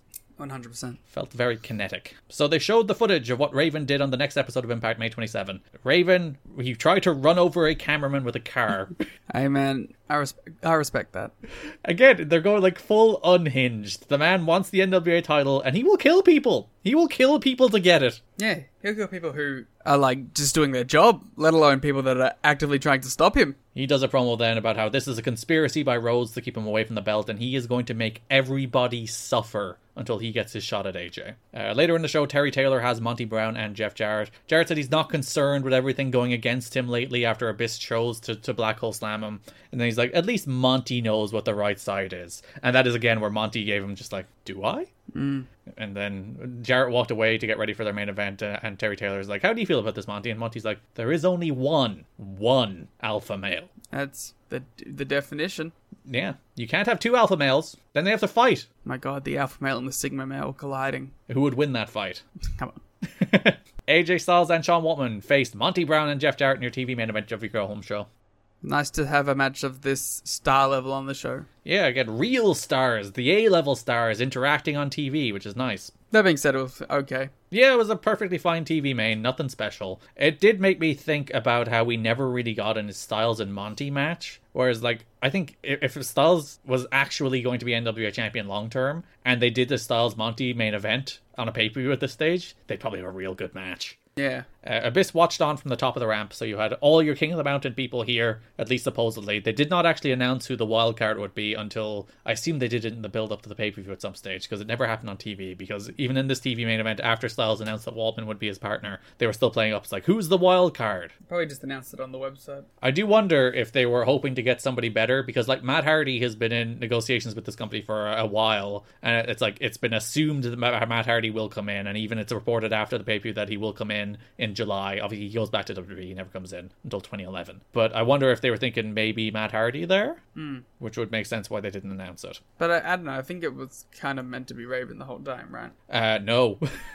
Ah, Again, talk about that in a second. fucking Jeff. Uh, so you can tell Jarrett's not a great tag team wrestler, by the way, because he whipped Waltman right toward the corner where AJ is when getting the heat. There's like six of them. Yeah, There's so many other sides you could have whipped him. There's two you can't, and four you can, where AJ doesn't look stupid. Choose any of the four. He's he's not a tag team guy. He doesn't understand these things. Uh, so Jarrett was lining up, hitting Waltman with a guitar. Waltman was being held in place by Monty. Rudy distracted him, being like, "Hey man, you can't hit him with a guitar." While he was distracted, Waltman switched positions with Monty. Jarrett swiveled the hips, turned, smashed Monty with the guitar. I was like, "Oh my god, what have I done?" As Styles then pinned Monty with the spiral tap. So if there was any loose alliance between Monty Brown and Jeff Jarrett, it just collapsed. Yeah. Monty, you know Monty don't take that shit. And one of my favorite little angles, it's my favorite thing. So after the match, they're celebrating Styles and Waltman, and Waltman just picks up the NWA title and gives it a long stare. Yeah, that's a, that's some classic wrestling shit right there, and I love it. Yeah, and they don't even do like he just hands it to AJ. They- They don't even do the thing where he holds on to it or anything. He just picks it up and for like ten seconds he just looks at it and then he gives it to AJ. Like there you go. Wrestling can be so simple. Yeah. I did appreciate how both episodes of Impact this month ended with Mike Tenay, now on the booking committee, screaming at the top of his lungs, What an impact! He's so genuinely into it. But, like, not that he's been dogging it, not that he's been, like, not trying, because I think he's been trying very hard, but you, you, you do get the sense that he is actively trying a little bit harder now that, like, he has his hand in the creative and he's trying to get his own creative over. Yeah, why wouldn't he? Which actually, we, we talk a lot about how, particularly in, when it relates to Dusty, you can't really be Booker and on TV because ultimately you'll serve yourself. Yeah. Especially someone generally regarded as having a bit of an ego. Dusty? No. No, no, Jeff? No. no. No. Kevin Nash in WCW? Whereas I do think, I think there's a di- direct relationship between being a good announcer and having like a creative investment in what's happening. Because as an announcer, your job is to put the whole show over. Yeah. As a wrestler, your job is to put yourself over. And as a booker, your job is to put the company over. Mm. So when those collide, you have a problem. But when you have one that synergizes with those two beliefs, like the announcing role, it can flourish it. Yeah, because the job of the announcer, as you said, is to put things over and explain the stories. So who knows the stories better than the person who books the show or helps creative? He's on the committee in Tanae's part. That's what Bill Watts did too. and Vince and Bischoff. Yeah. All announcers, all uh, either leading or part of creative. Well, let's not talk about Gabe's Gave announcing. another great example of it. BetMGM has an unreal deal for sports fans in Virginia. Turn $5 into $150 instantly when you place your first wager at BetMGM. Simply download the BetMGM app and sign up using code Champion150. Then, place a $5 wager on any sport. You'll receive $150 in bonus bets, regardless of your wager's outcome. And if you think the fun stops there, the King of Sportsbooks has plenty of surprises in store. Check out daily promotions, same game parlays, live bets, and so much more. Download the app in Virginia today and get $150 in bonus bets instantly from your first wager only at BetMGM. BetMGM and GameSense remind you to play responsibly. See BetMGM.com for terms. 21 plus only, Virginia only. New customer offer, subject to eligibility requirements. Rewards are non withdrawable bonus bets that expire in seven days. Please gamble responsibly. Gambling problem? Call 1 800 Gambler. Promotional offer not available in Washington, D.C. But I, I- I do think there's something there that that if you have somebody on creative who's a good announcer, they're probably a good person to put at that desk to actually sell the stuff and get it over. Let's get Tony Khan on Revolution. I mean, the show that already happened when he came out on Revolution and did it. Uh huh. Uh huh. So that brings us to Slammiversary, June 19, 2005, TNA's third anniversary show, held on the third anniversary of the company, which I think is a fun little touch. Mm, As it should be. They should always hold it on the 19th. Of course. It was one of the nice things where Slammiversary in 2022 fell on the 19th. It was a Sunday, so you could do the actual 20th anniversary show on the 19th as well. Uh, so they aired footage from an angle they did in the pre-show, where Raven was once again complaining that he's not in the NWA title match. He had a confrontation with Jeff Jarrett. Jarrett was backing out of the ring, and there was the classic TNA Jeff Hardy fan at ringside, who Jeff Jarrett pulled over the rail and started wailing on with punches. Then security took him away and arrested him, and then he was taken out of the match. Raven was put into the match by Larry Zabisco. So that your King of the Mountain lineup is Styles, Monty, Abyss, Waltman, who was the wild card, and now Raven replacing Jeff Jarrett. But Garrett, why isn't Jeff in it? It's a good question, Liam. One to which there is a very bad answer. Jeff Jarrett did not wrestle in the main event of Sunday's TNA 3rd Anniversary Slammiversary pay per view. Although heavily advertised for the King of the Mountain match, he bowed out of the match voluntarily. I don't think PW Torch's characterization there is necessarily correct. Multiple sources heard that Jarrett was upset he wasn't booked by the new booking committee to win the match. And like Dave goes a step further to be like at one stage he was. At one stage, like Jarrett was meant to win the belt back, and everyone was like, no, that's a terrible idea. Let's not do that. It was apparently a, a subject of major debate throughout the week who'd actually go over in this match. After spending a lot of time over the last year pushing himself as King of the Mountain, he apparently felt it would be damaging to his character to not win that match. You're an ass showing heel. that is your job. No, he's a cool guy main eventer, Liam. He can't sacrifice the stone credibility of the King of the Mountain nickname. Truly insane for like a Memphis era guy to not get showing your ass. Yep. It's so important that he protect the integrity of his nickname that he win the King of the Mountain match. Dixie Carter, who has majority ownership of TNA, stood her ground and would not change her mind and have Jarrett win the match. As a result, several dis- scenarios were discussed and they went with an angle during the pay per view pregame show where Jarrett would be arrested and taken out. Stone Cold Jeff Jarrett's back. Backstage, although there was hesitance to be too openly anti Jarrett since he is still part owner and could still end up wielding power, wrestlers conveyed to each other the disappointment in Jarrett's insistence that he win the match. Multiple sources say Jarrett lost a lot of respect among his colleagues for apparently pulling the power play. There were even rumors that Jarrett had expressed concern that the main event would fall apart without him involved to keep it together. Okay. Jarrett was still scheduled to be at the TVs. Yeah, well, no, it was fine. It was a great match, so. Yeah, so Dave gives a, a little more detail that uh, Jarrett was told that he was getting the title back, but the feeling among everybody in the company, aside from Jeff and Jerry, was that they, they just simply could not do that. They couldn't. Why even tell the man? Why get his hopes up? Yeah, and like again, it, it, it's colored a lot by all the stuff we talked about at the start of the show, all the little ownership things that are going on, all the potential takeover bids. So there, there is a lot of contention between the Jarretts and the, the characters, and that is like boiling over onto creative decisions. And like, there's no world in which Jeff should have won this match. None. No. Like, one, he's held the belt for eleven months. He is the sixth person in this five person match that I would have put the title on. There, like, there is multiple people not in this match. You'd be like, strap them up before you'd strap up Jeff right now. Uh, again, it goes back to them angling to get power, and they believe the belt has power, so they want to keep the belt. So that that's what it comes down to. My favorite little note: it is believed AJ Styles wasn't unhappy about losing the title after one month, as he wanted to be back in the X division, and perhaps with the current booking committee, the X title will be the main event title going forward. What a brilliant himbo AJ Styles is! He's like, I'm just happy to be here, man.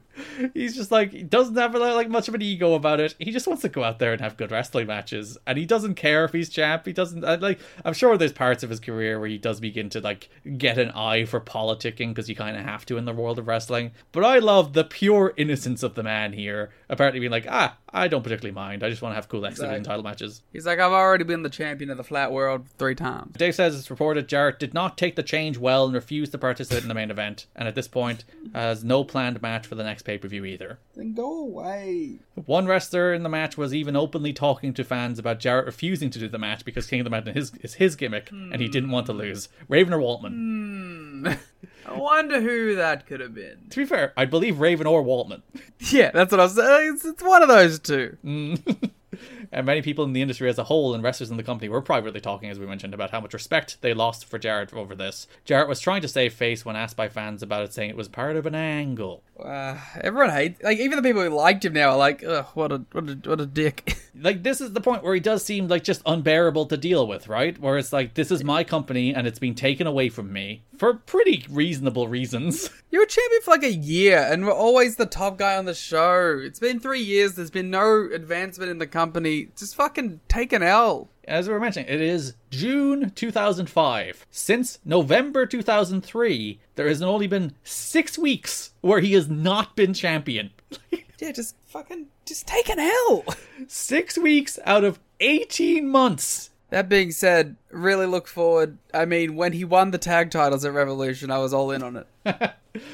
Uh, we're recording it's the night of revolution in case people Shut haven't up! Don't listened. tell them. But yeah, Jarrett, Jarrett making a big old show of himself. I hope uh, right now he's talking to Tony and he's like, you know, it'd be really against my character as the outlaw to lose this four way for the tag team titles. as the last outlaw, I cannot lose to a team managed by the old outlaw. So Yeah, of course. So what we're saying is Jared will get attacked and will attack a fan in the pre-show, and Raven will take his place. and the fan will be dressed as Danhausen rather than Jeff Hardy. Yes, Maybe Orange Cassidy. it'll be Jeff Hardy dressed as Orange Cassidy. Yeah. So that does actually bring us to the match. It's a great match. It is. It's I think for two for two for real darn good King of the Mountains. Yeah, fuck, fuck all the King of the Mountain haters. First of all, mm. us King of the Mountain respecters stay living. Yeah. Everyone else, fuck off. It's just a big dumb spot fest where they do a bunch of crazy shit and ladders. And the thing that, that makes this one so great is like the pacing is tremendous. I was a little bit disappointed because on the TV they did a video package on the rules of King of the Mountain. No Scott Hudson. No Scott Hudson. At no point did I see Scott Hudson say the words "the rules are simple." Devastating. I was very upset. And that's why Jeff refused. he, he saw that package is like I can't do the job now. No one will understand that the rules are actually quite simple. It's really just a ladder match. Yeah. Uh, Waltman immediately crossbodied Raven off the box while Styles ran at Abyss off the ladder, so we started like a real clip. Yeah, they, they, they, they just go 100 miles the whole time. Monty pounced Raven to become eligible within like the first 90 seconds. So like we're going. Yeah. Monty then pinned Waltman with an alpha bomb, and Don West did a good job of explaining. It's like, well, Monty is already eligible from pinning Raven, but if you pin somebody else, you send them to the box, so that takes them out of the match for two minutes. Which has always been some great continuity, I thought. Monty then pounced AJ, but Raven pulled him out of the ring and stole the pin, so he's eligible. AJ goes to the box. AJ and Waltman then struck up an alliance in the penalty box. It is worth noting. Pre tape earlier in the show, Franchise had Waltman, and he asked them, How'd you get in the match? And he's like, I'm pretty good at politicking for Shane. but the important part of this is Waltman says that tonight there's not going to be any unity. I'm a lone wolf. AJ clearly did not see this promo. Arroo. So Waltman insists that there's not going to be any alliances. He's out for himself to win the belt tonight. But Foreshadowing! while both him and Styles are in the penalty box, they s- seem to strike up an alliance of sorts. I love the penalty box. Yeah, and you can always do cool moves off it or into it. See, that's what we've been saying is more like, ah, God, just do make new matches. Seriously. And not matches that are just like different names for old matches. Yeah. The the last burial. Abyss pinned Monty with the black hole slam to become eligible. Styles spiral tapped Abyss through a table on the floor to also become It was eligible. awesome. Uh, this is- like this, this match was just going. Yeah, this is one of those ones where it's like, go watch it. So Styles eligible has the belt. He's climbing, and then he happens to drop the belt. But his pal Sean Waltman's right there. It's his friend. His friend Sean Waltman picks up the belt and he goes to hand it to AJ, and he's like, "Here, pal, go win the belt. This is this is your time." Uh, and then betrays him and X Factors him off a ladder. How could he do this? that makes him eligible. Abyss pushed Waltman and AJ off a ladder. Waltman just took a regular bump to the floor. AJ took a bump to a table because, of course, he did. But like you could see Waltman be like, fuck, where am I gonna land? And AJ's just like, table, wee! Wee! Uh, Abyss goes to climb the ladder, but then Monty pounces him off the ladder through a table set up in the corner. Also ruled. Yeah, everything in this match rules. Raven even flowed Monty, climbed the ladder. Abyss tried to climb, but Raven stomped him off, and Raven hung the belt to become the new NWA World Champion, and finally, after over two years of saying it, fulfilling his destiny. Took him a while. Some would say too long, Some would argue it should have taken him three months. but hey, we got there in the end. Yeah, because he should have been champ when, when he faced Jared. He should have been. he Yeah. just he just should have been. And then there's multiple places through the next two years where you're like, why aren't you making Raven champ? Then they're heading on to TV. And then he turns babyface, and you're like, oh yeah, he's he's doing well here. Why aren't you turning? him? why- But he should be champ. He should be the one to beat heel Jarrett. That makes so much sense. Yeah. And then he never is. And then for some reason, like the six weeks where Jarrett's not champion is a four week Styles reign and a two week Killings reign, which are fine, but like, why not Raven? And then Raven goes into that weird period where he's still having like good matches. He has like the Monsters Ball match, he has some matches with Abyss, he has some matches with Monty. He then goes into like the Dustin stuff, which just kind of stinks. But then he goes back to the Jeff Hardy stuff, which is pretty good. It, it- there was weird moments, but I feel like they did. Bro, they brought it together when they needed to. Yeah, they had like six weeks to make this guy seem like a main event guy again. And they did, I think, as good a job as you could. Yeah. where like he cut great promos. He was an important part of the show. He had a kick-ass match with Waltman last month, and now he's NWA champ. I look forward to seeing how it plays out. And yeah, hell of a match as we said. So if you watch Raven celebrating this match, Liam, I do. you can see he's bleeding, Yes. and I can't for the life of me find out when he started bleeding. Yeah. Because I was like, what caused him to bleed? So I, I, I scroll back a few minutes, and he's like not bleeding for the entirety of the end of the match. And I'm like, did this dude bleed just for his world title celebration? Uh, uh, or maybe he just like hit his head on the ladder as he went up. Maybe he did. I should watch closely because I was watching. I thought maybe the NWA title might have hit him in the head or something. I really was like, at what point does this dude start bleeding? Because I've now convinced myself he did in fact bleed just so his world title celebration would look cool. yeah. Well, it's gonna get replayed a lot. Why not? yeah, it's noble intent. I respect any and all gigging. So As Mike tonight does scream, destiny fulfilled as we, as we go off the air of that show to kind of fulfill a two year arc. What is kind of a two year arc? Uh, a two year arc that shouldn't have been a two year arc. and was uh, an arc with a substantial valley in it, but it peaked pretty well. Yeah. So there's not much other heavyweight stuff this month. The main other kind of heavyweight adjacent feud is Bobby Roode versus Lance Hoyt. It spins off of the gauntlet match from Hard Justice where Roode did eliminate Hoyt from the floor. So they started setting that match in motion at Hard Justice. Yeah, I mean, listen, it's not great. Like, it's not a great matchup for either guy at this point. But I guess it's like it's decent enough mid card fodder. Yeah, it- it's kind of interesting that they do identify at this stage that like Rude's a singles guy. He's a, he's going to be a single star. I think the problem is Rude at this stage is is pretty far from being ready to be a single star. Yeah. And even like when they do it in 07, when they do like the the Miss Brooks pairing and he gets like the the rich guy character, even then he's still not really entirely there. So like I think at this stage it should just be Rude and Young as the Team Canada tag team, and then PD's doing the X Division stuff. Because they're really good as a tag team too. Yeah, and I, I just think like everybody would be better off in this situation. But at the same time, I can't blame them for trying. I just think they're trying with the wrong guy. Well, at the wrong time, it's the right guy at the wrong time. No, I think like I mean they're trying. Like I think Hoyt should be the guy they're like putting the muscle behind. Well, th- they're they're putting it behind Hoyt too. It, it is a single like it's a singles program of two top prospects. That's the way this is kind of presented. Yeah, but the wrong guy winning. It is the wrong guy winning, but he does get the moment at the end of the match. We'll talk about that in a sec. So there's nothing really to, to set this up on the first impact of the month. Lance Hoyt has a squash match against Bruno Sassy. Just the last fuck you to Dusty. One last Phi Delta slam job. Yeah. Scott Demore is on commentary. Big Till tried to interfere. Hoyt wins with a moonsault. They do make a big boot, a signature Hoyt move, which I don't really like because the comparisons to Test are already there. He's a all big fellas should do a big boot. I, I don't know when you get the big guy with the leathery pants, but though he's more pleather than leather, but still, like, like uh, when you get a guy who has a physical resemblance to Test already, and I think uh, like it was always a talking point for him that it's like he is Test adjacent. I think like don't make like he has cool moves. You don't need he has the blackout, he has the moonsault, he doesn't need a big boot. The same thing we've said about Lance Hoyt on the New Japan show is like if this guy just had his 2023 look two decades earlier, he would have been a major pro wrestling star. Because we do talk about Rude not being there yet. Hoyt isn't either.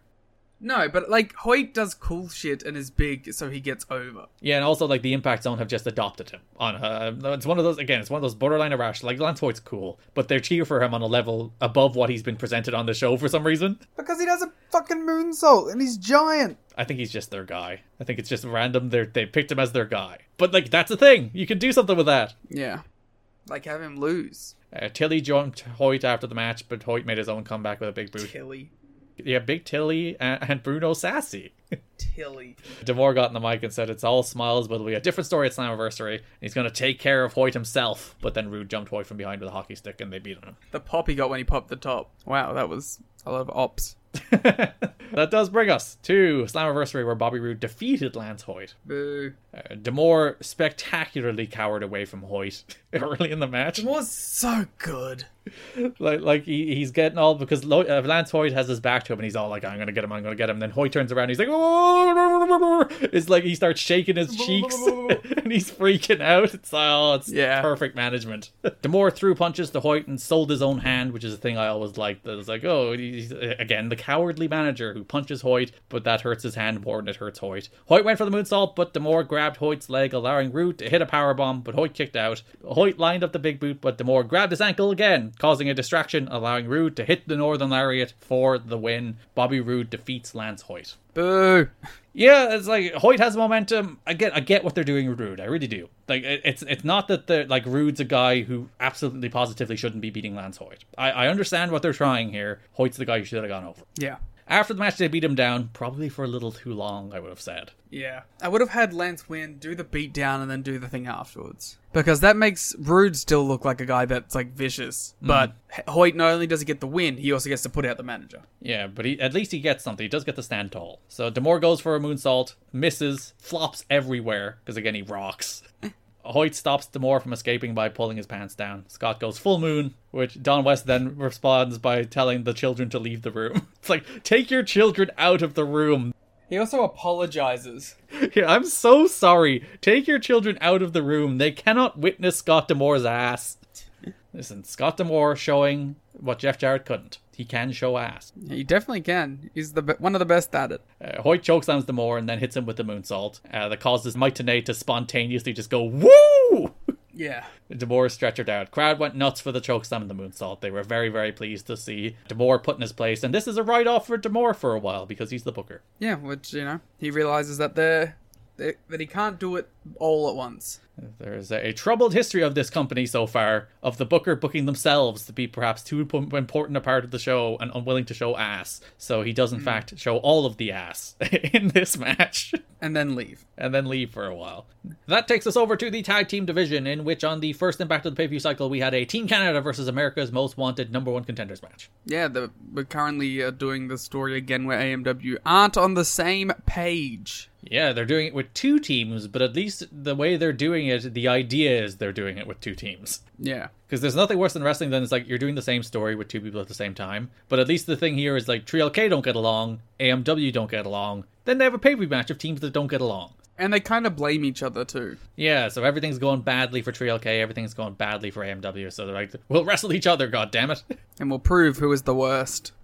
So good little match between T Can and AMW. Yeah, I thought it kind of rocked. It's very much just kind of what you would expect these two to do on TV, but these two the teams, I mean, like they are good enough that when they do it on the TV, it lives up to like what you would expect it to be, and they have a pretty good TV match, which is better than most TV matches that you get. Yeah, I feel like AMW in particular have been like just dreadfully underused in terms of being television wrestlers in this company. Yeah. Because I feel that you condense the AMW formula down to like tight, fast paced, like I think it was about eight, nine minutes, because it was given the 30 minute time limit. I think it went about eight or nine with a commercial. You condense the AMW formula down to that kind of like pace, that time period. It's really good, and enjoyable. Thumbs up. Yeah. Thumbs up. And also very clear again the Team Canada repush going on here. Yeah, so the, they they did the promo on on Hard Justice about how they're getting back together. They're they're getting their momentum back. PD and Eric won won a match in the opener against Sully Siaki and Apollo. And here it's the Eric Young and PD Williams combination of Team Canada, by the way, defeating AMW to become number one contenders. Good stuff. AMW went for the heart attack, but A1 pulled out Harris. Young and PD hit the sharpshooter elbow they do, which I think is a cool move, but Storm kicked out. I kind of bit on it to be honest. Yeah. Storm E super kicked EY. AMW went for the powerplex on PD, but A1 got in the ring, so Harris speared him instead of hitting the powerplex. But that allowed PD to ran a Storm. PD grabbed the ropes and won. And then Storm was like, What the hell? Where'd you go? It's like I was doing tag team wrestling, man. Yeah, it was taking out A1. He is very large. I was taking out Johnny Devine on the outside, and I got distracted. I'm sorry. Earlier on this show, Killings and BG were backstage. Killings was mad that BG missed the Hard Justice match and also didn't contact him about it. Is this the first like classic Impact cameraman peeking around the corner that we've seen? Yeah, because it's a thing that the the Bischoff regime would make a real thing that the cameraman is always like contextualized within the scene. See, the thing is, I don't know if I like it or if I dislike it. Sometimes I'm like, I like it. Sometimes I'm like, I, I think you know what it is. I like it when they don't overuse it, but they went to a stage where they overused it. Yeah, because it was the Bischoff regime thing that, like, as I said, all at all times the cameraman was never invisible. Because it's the thing people get mad about that, like, the idea that these these people would be standing in front of the camera talking about their intricate plans they're going to do while the camera is just right there and they just happen to not see it. It's the invisible camera thing. So, like, the the Hogan Bischoff regime, their big thing was that at all times the camera would be in the scene, so people would address the camera, or if the camera was catching something they shouldn't, it would be shot through like blinds. It would be shot around the corner. It would be shot in a way to show that the, the people being filmed did not know the camera was there, so that they say we're going to sneak attack so and so. The problem is, your same logic that you're using can then like get reverse engineered, and you're like, stop making your plans in that one hallway. that that one hallway always has a cameraman. and I'm I'm kind of fine with the idea that the camera is just invisible and no one acknowledges it because like if you do half and half, it makes no sense at all. I don't know. There's sometimes it really annoys me. Like in that greatest storyline of all time, uh, the Bloodline, they did that like one where like Owens was peeking out the door. I'm like, that's so fucking stupid. Because like I think if you do half and half, it makes no sense whatsoever, and that like either the camera is never there, like no one ever acknowledges it, and the camera is an invisible player in the scene, or the camera is always there. But if you do it like where it's sometimes they acknowledge the camera and sometimes they don't, it just completely falls apart and then doesn't really make any sense. Yeah. Conan and BG were backstage. Killings was mad because BG missed the Hard Justice match and then didn't send him a text about it, but he did send DDP a text about it, which made him real mad. Which, to be fair, yes. Yeah, he's being a bad friend. He's right. Uh, he, he also brought up BG hitting Conan with the guitar. BG says he didn't do this, but Ron's like, it's all on you. It's not the outlaw. This is your behavior. yeah. Which is actually like some fairly nuanced like storytelling. Like, I don't really mind this angle as it is right now. It's just the people in it. It is just the people in it. Like, they did a nice little thing at Hard Justice where, where BG and the Outlaw worked together without working together, and I thought they did all that real well. But then I have to watch the Outlaw matches, and they stink. He's terrible. He's so bad. Unless he's squashing people where he's, like, somewhat bearable. When he's actually having a wrestling match, he's just terrible here. Yeah. Uh, May 27th Impact opens with BG James and Ron Killings against AMW, the two teams that aren't quite getting along at the moment wrestling. BG was about to do his catchphrases before Ron grabbed the mic and is like, hell no. I liked it. You're not doing your ladies and gentlemen. We're not getting along. It was good, good touch. While AMW were making their entrance, they also showed some footage last week as they kind of bickered as they walked up the ramp. They were like, hey man, what, what happened here? Like, come on, we gotta get on it. We gotta do this right. So the classic tag team in a slump thing. Storm grabs a chair because they're in a slump and they need to win. Slid the chair into the ring, and Harris was like, I, I don't really know what to do with this. But before he could work out, Truth axe kicked Harris's head onto the chair. Trio K win. And then my favorite thing is like Trio K didn't really celebrate. They're still mad at each other. Yeah. Just because they got a win doesn't mean that they're happy. yeah. So AMW are sad they lost. Trio K are still kind of sad they won. It also makes sense because 3LK aren't a team that are upset with each other because they're losing. They're upset with each other because they're upset with each other personally. AMW is the team that is upset with each other for losing. yeah. And they lost here, so they're continue to be upset. Whereas BG and Ron still have problems. Yeah. So Truth grabs a mic after the match. Outlaw tries to jump Truth, but BG pushes Truth out of the way and takes the blow. Conan then made the save, and then Killing solicited shoes from the crowd to wail on the Outlaw. That's my favorite thing. So Conan throws a shoe at him, and then Killings is like, "I also need a shoe." Crowd, and they throw like three at him. It's like, I'm not gonna use my shoe. No. Uh, BG approached as Killings and Conan were beaten on the outlaw and then instinctively pushed him away, so everybody continues to be mad at each other. Wh- whose side is he on? That's a good question. Uh, Terry Taylor had AMW later in the show. Harris is like real pissed, so it's like we just lost to Trail K. That's where we start again. We get back up. We face Trail K at the pay per view because they hate each other more than we do. To which Terry just quipped, "Do they?" which does bring us to the pay per view. Two matches from this story. The first of which is Ron Killings versus the Outlaw. Yes. Bad match. Not good. Not a good match. bad, bad, bad, bad, bad match. I said the outlaw's just he's just there's just nothing. There's nothing there with. I don't even think it's a case that like he's not trying. I just think there's nothing there. Yeah, I, I think I think he's doing he- he's he's doing what he's doing. I don't think there's good matches in this wrestler in 2005. Yeah. Like you put this dude out there against AJ and be like, you got 15 minutes, tear it up. Have the best match you can possibly have. It's still going to be like two and three quarter stars tops. Yeah. So Outlaw hits a Faymaster but doesn't go for the pin. He then goes for the one and only, but Truth reverses into a pin where Outlaw's shoulders are up for literally the whole pin. Both of his shoulders are not down at any stage of Ron Killings pinning him, but the referee counts three nonetheless. Of course. Because that is the finish, and God forbid they do something that looks good. The Outlaws' first loss. Yeah, this is the Outlaw getting pinned for the first time. It's the classic Chris Jericho getting pinned. It's like the you can't show the replay getting pinned. Outlaw jumps Truth after the match, hits the one and only. Outlaw grabs a chair, but BG pulls it out of his hands. Still a great move.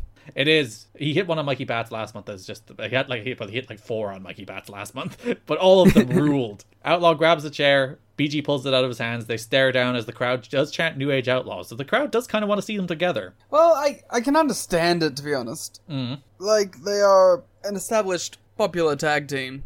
The crowd probably is gonna start gravitating to wanting to see them.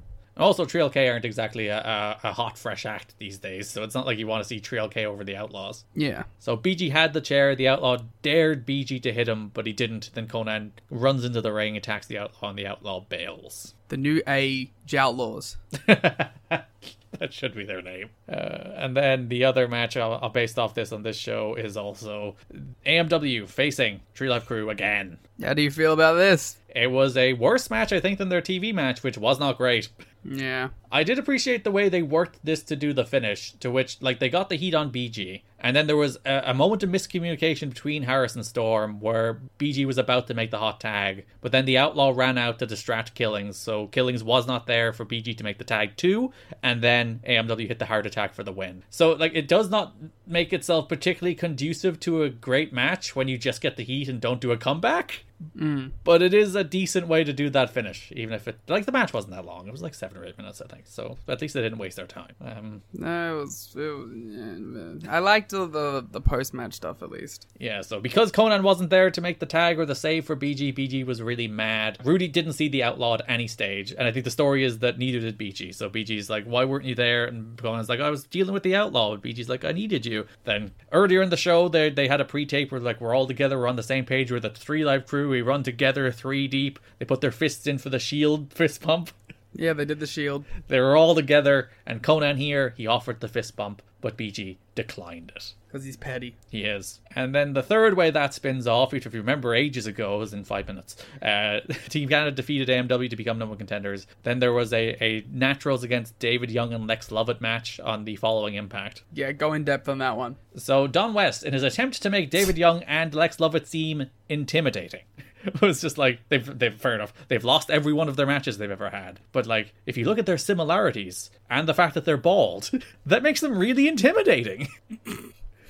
He also said they could be brothers. They could be. They're both stocky, short, bald men. Uh, Lex Lovett learned from his old tag team partner because the Naturals pinned Lovett with a natural disaster, and then Lovett kicked out right after three.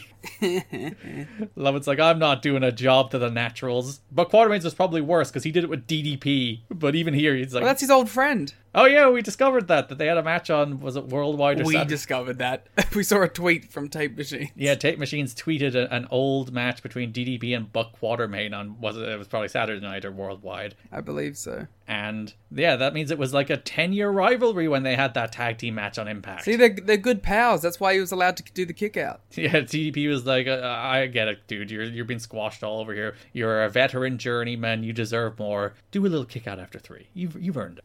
As a treat. Uh, Team Canada jumped the Naturals after the match, and then PD dropped Chase with a Canadian Destroyer. So, if you'd remember, at the Hard Justice promo, they, the Naturals, while talking about the death of Chris Candido, also mentioned that a legendary advisor started getting in their ear to, to teach them things as well. That continues here. They also have a pre tape of some stage. I think it's on this pay per view where they say the same thing. It's like, oh, we have a legendary manager. And Francesca's like, who's it going to Mm-hmm. And be? then Terry Taylor's like, wait, what are you doing here? Which does lead us to the Naturals versus PD Williams and Eric Young for the NWA World Tag Team titles and a pretty good match. Yeah, it's all right. Again, it's it's one of those that's not going to blow your socks off, maybe a small bit long, but these guys work hard and have a pretty good match. Thumbs up. They get the heat on Chase for ages. Douglas makes the tag. PD was going for the Canadian Destroyer on Douglas before Jimmy Hart ran out. I know you were ecstatic to see Jimmy Hart. I was absolutely delighted. I did not have flashbacks to that Hulk Hogan feud that never happened. Um, Jimmy Hart threw a megaphone to Andy Douglas, who hit Petey with it to retain the belts. I'm not sure how I feel about the fact that they decided to replace Chris Candido with a different manager. Yeah. And it, cause, I don't know. Yeah, it does feel a little off. Like, on the one hand, I kind of get that they might still be of the opinion that the Naturals do need somebody. they are not charismatic enough to stand on their own, so we do need to give them somebody. And Jimmy Hart's a good manager, and uh, like he got a big pop when he came out, to be fair. And if you're go- if you're doing the Naturals babyface turn, Naturals and Jimmy Hart make some sense. Also, Jimmy Hart's just there. Yeah, he's been there hanging around, helping out for months and months now. But at the same time, it- it's just like they had Candido and he died, and now he's they're just like new Candido. And they're doing like heel cheating stuff too. They're still doing the Candido bits, but Jimmy Hart's like a babyface manager. I don't know. It's odd. Like it's not the final manager the Naturals will get in their TNA run. They'll get another in 06 as they they try desperately to make the Naturals a thing one last time. I don't know. Like ultimately, like, it is a lack of charisma that causes them to constantly think they need managers, and uh, th- they're probably right. They probably do need managers. Doing it so close after the death of Candido just it, it didn't sit entirely right with me. No, it's it is it is off for sure. But yeah, Naturals are still your NWA World Tag Team Champions. That brings us to the X Division, where the Michael Shane and There's a lot. yeah, busy month in the X Division. So the Michael Shane and Chris Sabin story, which has been boiling over for a couple of months now, you may remember at Heart A Justice. real gosh darn storyline in the X Division that isn't the, the X Division title. and I like the way it like elevated itself into being an X Division title program. Yeah. I th- thought they did that pretty darn well. So if you remember Hard Justice, they did the big swerve where Tracy rejoined Michael Shane, turned on Trinity and Chris Sabin. So that that feud continues to a three-way X Division title match with Christopher Daniel. How do you feel about how they did the transition? Well, like it makes sense that like we did the Trinity post mortem a little too early. By the way, she's still on these shows until until Slammiversary. We did it in the Hard Justice episode, so we don't need to do it again. But I, re- I simply refuse. yeah, do uh, the Remoran of Trinity again, please. Remember when she was on this show? Remember when she hung around a little longer than I thought she did? Yeah. Yeah, because like the both of them are slighted, so both of them are like, we have an alliance of convenience to take these two down. So I thought that made sense to continue the angle. Yeah. So May 20th Impact, Terry Taylor has Michael Shane and Tracy. They talk about how they that they overcame a game to keep them apart because they are star-crossed lovers and nothing can keep them apart. Tracy says Shane is bigger, more muscular, and more talented in the ring than Saban ever will be, and tells tells Michael Shane to go get the X title. They're so cute together. They're just they're just right.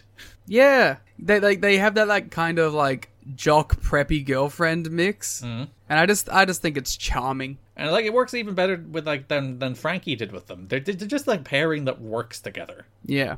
Later in that show, Christopher Daniels defeated Cassidy Riley. Michael Shane confronted Daniels before the match, demanding an X Division title because Tracy told him to go get it. It- It's like I will talk to you during your entrance. He's not a man that waits around, Leo. When his woman tells him to go get the X title, he goes and gets the X title. It's true. Riley ran wild for a little bit with a split leg moonsault. Daniels took control back, got knees up on the line salt, points down the camera, says Michael Shane is next, and then pins Riley with the angel's wings. Michael Shane jumps Daniels after the match. Saban tries to make the save, but accidentally dropkicks Daniels. Daniels then hits Saban with the STO before security separates all three. As we mentioned, Saban and Abyss also have the main event of that show, where Michael Shane costs Saban the match. Three angles for this this program on this show, by the way. Yeah. Well, you know, they had to make a a full like insular story become a giant thing with the actual title. So I think they did a good job. So next show, Terry Taylor has Chris Saban. Saban said he's focused on his three-way match because it will be a three-way at the pay-per-view for the X Division title to the elimination match too. He should have known not to trust Tracy. Trinity walks in and offers her help to Saban. He looks leery of it. They replayed what happened in the pre-tape with Shane and Tracy last week as they said that Saban and Trinity sucked. Trinity was like, "All right, I'll take out Tracy. You take out Shane. Deal?" And Saban's like, "Deal." So that we don't have to be friends, but we both want the same thing. The classic enemy of my enemy is my friend spot here. They are not friends with benefits. They are not. He does not get a little kiss from Trinity. He got that from Tracy. They are not friends with benefits. It's just different kind Not of benefits. friends, comma, with benefits. So three-way match for the X Division title on the pay-per-view. Daniels retained against Chris Sabin with Trinity and Michael Shane with Tracy. yeah. Um. So this is the most. th- This is that famous X Division three way in TNA's history. During this Christopher Daniels X Division title run, yeah, Yeah, the one that everyone talks about. the the Daniels X Division title three-way that has defined TNA wrestling, the- the only Dave Meltzer five-star match. Yeah. There was a moment in this match where Tracy and Trinity started throwing some big chops. I'm like, oh god, it's like a big Japanese never title match. Yeah. Kabashi Sasaki. Yeah, they're going at it, but before they did a, a more standard cat fight, but they did throw like some legit great chops. Yeah. So Saban gets Shane in the cradle shock, but Daniels threatens to Angel's Wings Trinity. And Saban's like, I don't really give a shit. And like the, the the story here is that Trinity's there to neutralize Tracy, and Saban is there to neutralize Shane. Trinity had already neutralized Tracy. He's like, you did the job. I don't care. Saban like mentally, our deal's done. so, Yeah. so Daniels is like, I'll do it, I'll do it. But Crazy Saban just cradle shocks Shane and pins him. Elimination. yeah, so yeah, so Shane is eliminated, and then Daniels just Angel's Wings Trinity anyway. Because he's a bastard. I do like the Tanay and West are like, yeah, fair enough. It was just business. Saban is perfectly in the right here. Uh, Daniels hits the BME, but Saban kicks out, which I think is the first time somebody's kicked out of the BME in this company. A distinct possibility that I could not possibly remember to tell you. Saban went for a springboard, but Daniels kicked the rope, causing Saban to crotch himself before falling with the Angels' wings to retain the X Division title. Good match, all action. I liked the Trinity and Tracy stuff. I thought all that was well done. And Daniels and Saban had a hot little closing stretch. It's basically everything you expected it to be. In a positive way. Yeah. You're like, this match with the Tracy and Trinity story is probably not going to set the world on fire, but it'll probably be a fun match with a good story. And it was a fun match with a good story. Yeah. We also had a six way open that show. There was a Zach Gowen squash against Kid Romeo on TV, beating him with a moonsault, Yep. which Don West said reminds him of Trinity. Oh, that's very nice. the Trinity esque moonsault. I do kind of like that, like, Trinity is the defining person who did a moonsault in this company. So yeah, give her credit. Not the person who does the best moonsault ever. No. Who did the moonsault first in this company? Trinity or Chris Daniels? I couldn't tell you. I think it is Trinity. Maybe not. Daniels was slightly earlier. I'm not going to have to go back and see did he do any moonsaults in his early matches. Yeah, you have to go work this out. Slammiversary opened with a six-way scramble. It was Shark Boy, Amazing Red, Delirious, Zach Gowen, Jarrell Clark. I wrote Delirious twice, but I meant to write Elix Skipper as one of the other names. You did that again. You Yeah. did that for the main event as well. I noticed you correcting Raven written twice in the main event to, to Abyss, so thank you for doing that. Thank you for fixing the show notes. I gotcha. Uh, I like this match. You hated it. Ah, I mean, it sucked. I thought it was a fun X Division scramble. They did a bunch of moves, a bunch of dives, and it's a nice way to start a show. It was boring. I didn't think any of it was really cohesive. I don't care about anyone in the match. Shark Boy? I mean, like, Chuck Boy's fine. I like him. He's not like someone that I'm like, fuck yes, Shark Boy's in the match, let's go. You don't care about Shark Boy?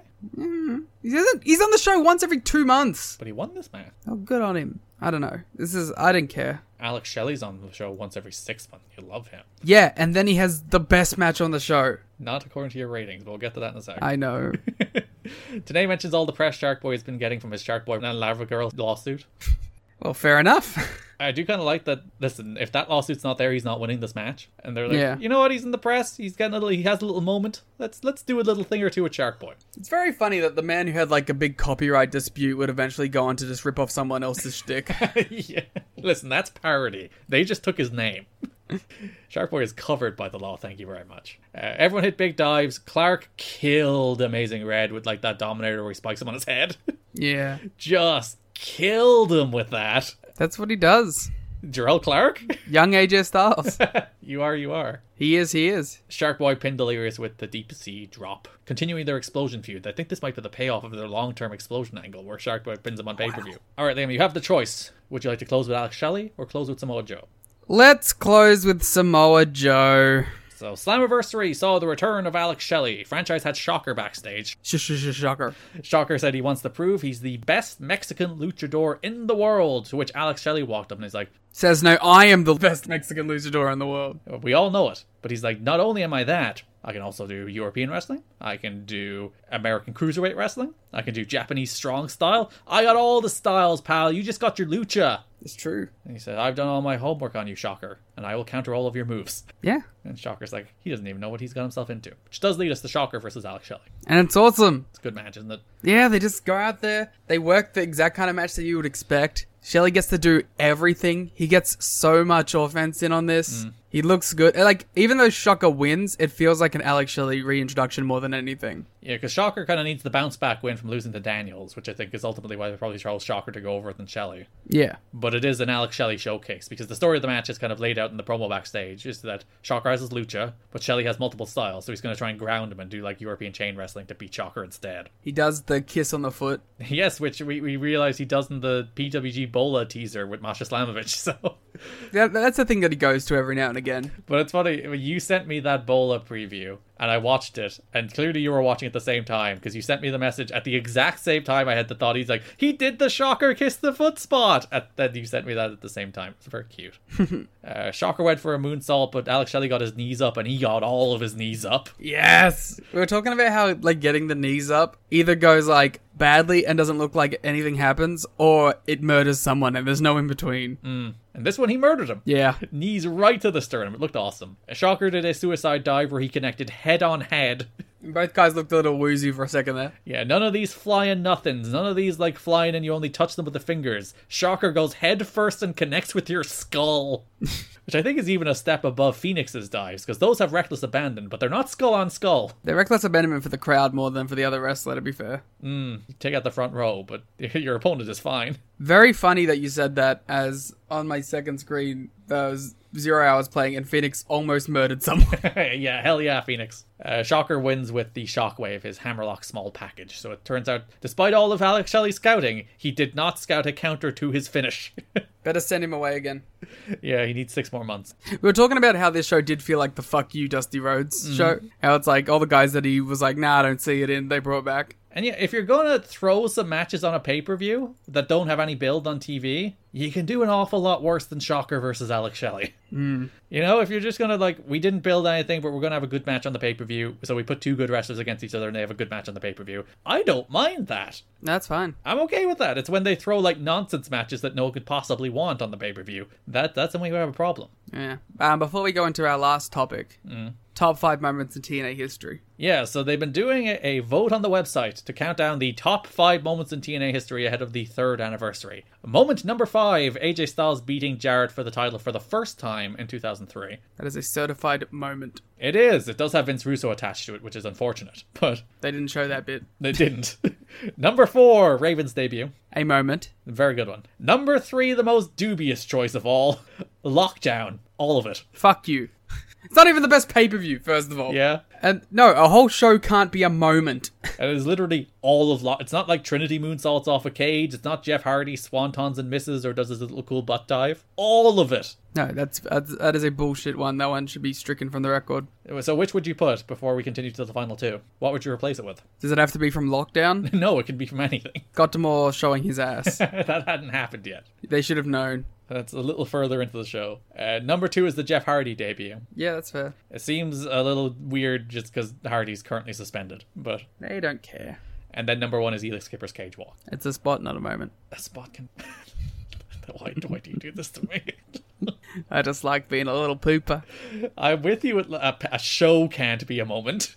Of course not. I'm on board with that one. But a spot can be a moment. Nah. Some notable ones they left off uh, Raven's head shave, Yes. which I would have put in. Maybe a little too graphic. They don't want to keep bringing it up. Yeah. AMW's death sentence off a cage. Yep. Uh, the Don Callis Eric Watts match. Yes. Uh, the Mike Barton Perry Saturn match. Of course. All of Goldilocks. It's just, well, hmm, you know what? Yeah. Goldilocks' hidden camera show. Yeah, Goldilocks' hidden camera show should be there. That's a good point. The Dup Cup match. Yep. Or simply the explanation of the Dup Cup rules. I, I have another suggestion. Okay. Puppet pulling a gun. Oh, that's that's the classic TNA moment. That's true. That should be there.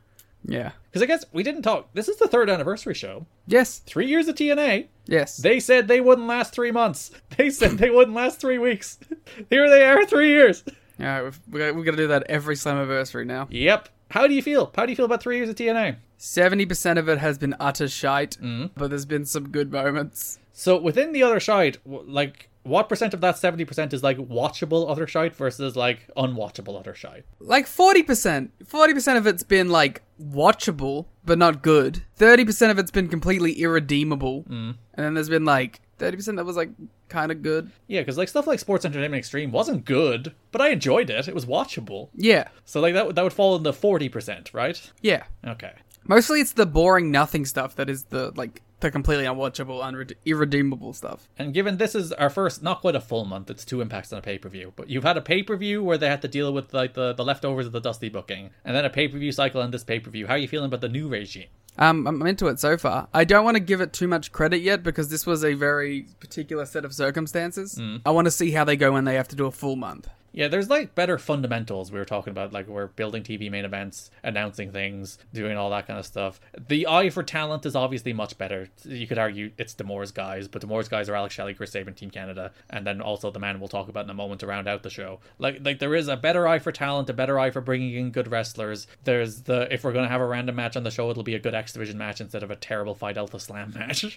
so Yeah. there's a there's a bunch of small things that are like, like this just it, it can't not make the show better Yeah. as we head into the fourth full year of TNA with a little bit of hope. It's not like like the last six months has been weird, and that like there's been Yeah, some- there's been ups and downs. there has been real high end stuff, some of the better high end stuff in the history of the company, but also like the minute to minute has been kind of like not too much better than the Dutch and Jarrett regime. The same kind of 70 30 split, to be honest. No, I think the Dutch and Jarrett stuff was worse because you, you you didn't have a four star match. No, I mean, like, the whole period. Oh right, yeah, but li- like you do get like the the, the real big Styles pay per view matches. You do get the big AMW matches, like some some of the best matches this company has done so far under the Dusty Ro- book. And then the rest is like the rest of the minute of the minute TV is it's just it's just kind of dull. Mm-hmm. But that does bring us to round out the show, the TNA wrestling debut of Samoa Joe. Samoa Joe. Samoa Joe faces Sanjay Dutt in his debut. Tanay went into overdrive as Samoa Joe comes out. He's like, I have wanted to see this man live for years. Yeah, he- I've seen him on DVD. I have wanted to see this man in person for years. He is a special professional wrestler. And like he ran down how Samoa Joe had been Ring of Honor champion for like two years at that stage, how he's only been pinned once in like four years, how he has absolutely dominated Ring of Honor, absolutely dominated independent wrestling, had great performances in Japan, and now he's finally coming to TNA on the national stage like there's a lot of capital D discourse in professional wrestling about how you introduce new wrestlers to an audience. Yeah. They didn't run a video package. They didn't show you a second of him other than walking out the tunnel. And Maitane made this man feel special in 45 seconds just with words. yeah. I mean, it's also, it helps that it is Samoa Joe, and his aura is just palpable. Yeah. But like they made him feel like a gigantic deal.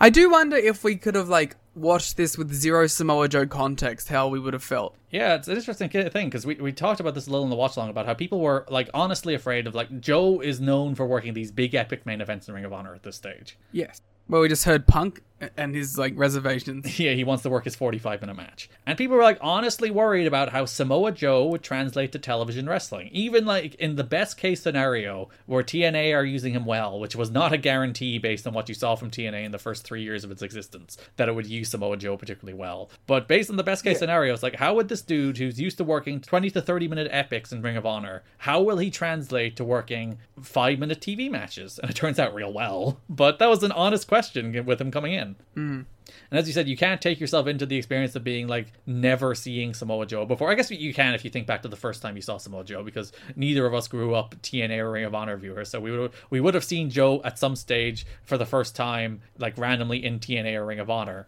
And it, for me, it probably would have been watching like the Best of the X Division DVD, so it would have been like some of these matches. So I guess we can kind of think back to that experience, seeing him for the first time, and like seeing his credibility and his See, but like I saw Samoa Joe in like 2009 or 8. That was my first time. That's different. the different Samoa Joe after he fell on those steps Yeah. until 2022 for some reason. It's almost like it wasn't actually the thing that did it. No, because like you, you'd see it when he'd wrestle like real good wrestlers, and he's just he wasn't Samoa Joe. And I think it helps that he was been wrestling Darby Allen, and that helps a great deal because he can. just Someone ride said all to the me the other day that um they missed Samoa Joe in WWE. Oh. And I was like, listen, you have your opinion, that's fine. You're wrong. But this guy, I haven't felt a connection to Samoa Joe like I have this year since I've seen like the stuff from 2004 and 2005. You know what that dude misses? Hmm. That one promo that goes viral every three months. Yeah, yeah, yeah, that's a great promo to be fair. It's phenomenal. Here we go. Talk, let's talk about Samoa Joe in WWE. I do think like he never had the match quality, Mm-hmm. No. but I do think he was like his character and like how good he is just as in presence alone. He did always feel like a deal. You know what I mean? Yeah. Like whenever he would get his big spots, he always delivered in the big spots. It's just the matches couldn't keep up. Yeah, it was always the thing in TNA where it's like he would be booked terribly. He'd be in the mid card doing nothing, and he'd come out on one of the impacts they did on the road, and he'd get one of the biggest reactions. Yeah,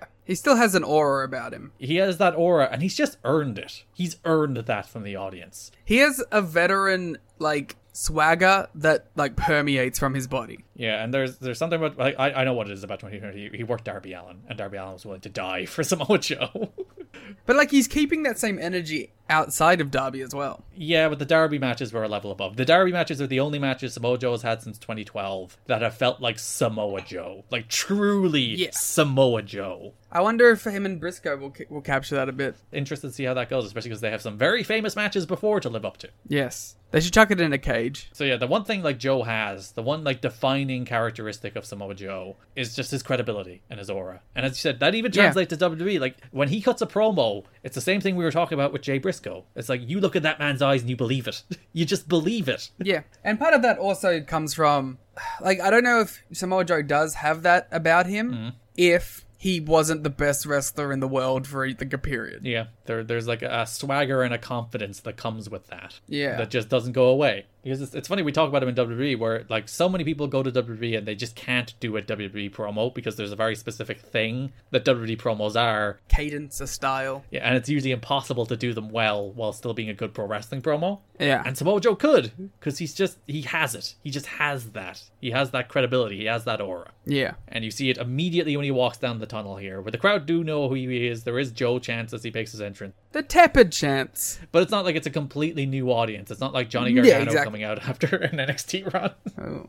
At least modern NXT. Uh, th- It's funny how that used to that works, isn't it? It's like it used to be the case that a guy coming from NXT used to get this huge reaction when they showed up on the main roster, and now it's like we don't know who you are. Yeah, because it's bad now. Weird how that changes, but people are still watching it. But I guess it- they don't care about the people. Mm, Less people. not that many less people, but people don't care. Like more people are watching it now than were when Johnny Gargano was like at his peak on the WWE network. Substantially more, but nobody cares. I think that's the difference. Nobody cares. Anyway, Samoa Joe and Sanjay Dutt. So within the first minute, Sanjay tries to get some offense in, and Joe just kills him with a an ST Joe. I love the SDJ so much. It may be my favorite move in pro wrestling. And he spikes Sanjay right in his neck and shoulders. Yeah. Uh, Sanjay said that that knocked him out as well. That was a flash knockout. But he bounces back and does all his shit, so. So yeah, Joe beats the hell out of Sanjay, but Sanjay gets a bunch going with his flying, including taking Joe off his feet with a drop kick, which is an interesting choice. It's a 450 for an ear fall. Yeah. See, like, we were talking about, like, how much Sanjay gets in this, and you're right, we're like, I fi- it's, having Sanjay get a lot of stuff does add to the Joe sort of his ability to take punishment and deliver it back. There was just a couple things where I'm like, maybe they took it a touch too far. And maybe like listen, it works out fine. Joe, this this Yes. isn't the match that kills Samoa Joe. He's he's perfectly fine. No, that's one with stairs. It is the case that you'd be like, if you were booking this match, Joe probably shouldn't leave his feet. If you were like being Yeah. really traditionalist about it, and like Joe does leave his feet, Sanjay drop kicks off his feet. He hits a 450 for again. It's not a near fall really. Joe kicks out with plenty of time, but he does hit a 450. He gets something in, and I, I do think there is traditionalists who would be like, oh, you you killed Joe here by having him sell too much for Sanjay. And uh, thank you for adding near fall in the show notes in inverted commas.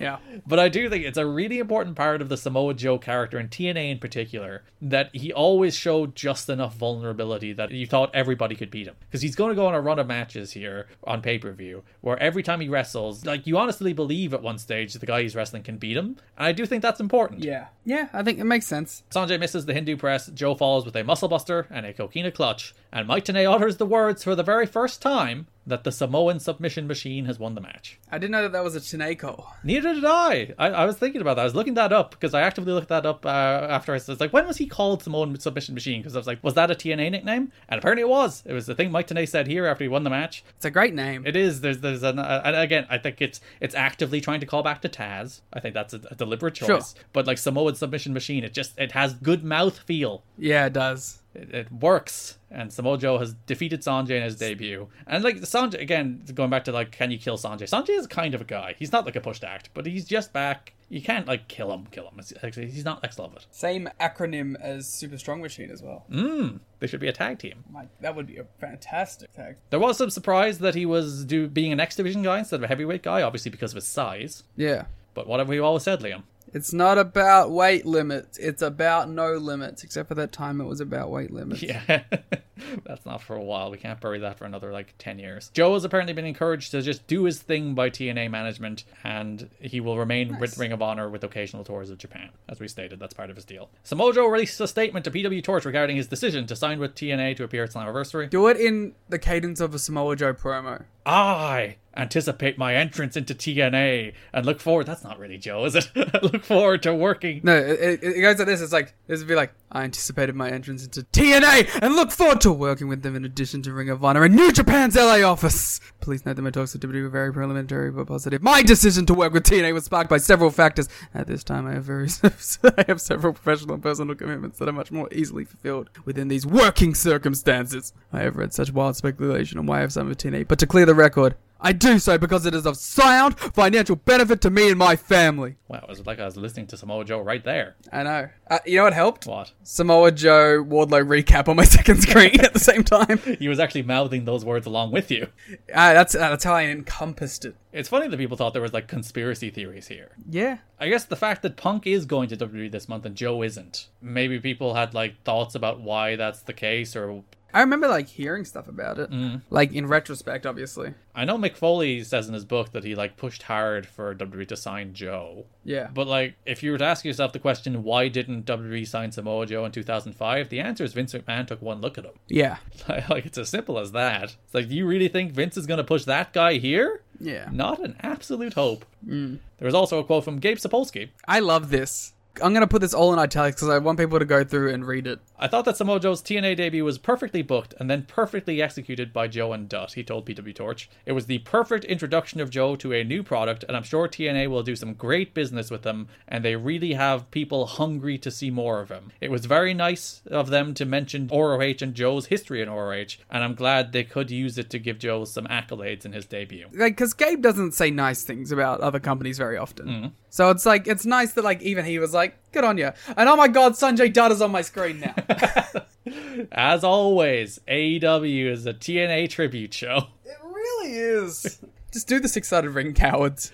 they're all over it. But yeah, it is nice to see him put him over. And like, this is a, a different era of TNA and Ring of Honor. This is probably the closest they would be until Ring of Honor nearly went out of existence and they were in a working relationship. But then Ring of Honor went under and there was a Ring of Honor stable and there was some Ring of Honor title matches in Impact. But that's not for another like 16, 17 years. Or until we get to my favorite stage of pro wrestling ever, when NXT, ROH, and TNA were all like on the same day. and Lucha Underground, Yeah, what what a perfect pro wrestling existence that was. which will be our next Patreon show when we're through all of the 2012 PWGs. So you can look forward to that. Yeah. as we cover season one of Lucha Underground. But yeah, and like, listen, TNA and Gabe and Ring of Honor are playing ball at the moment. Like, they did sign Joe to a deal that did not take him away from Ring of Honor, and I believe they're laxing rules on all the stuff that was instituted post Feinstein saga, where all the TNA guys were pulled, and a bunch of TNA guys can work Ring of Honor again. So TNA and Ring of Honor are on good terms. So I think he was just being nice. But also, he's right. It was the perfect debut for Samoa Joe. I always like hearing because you know I think Gabe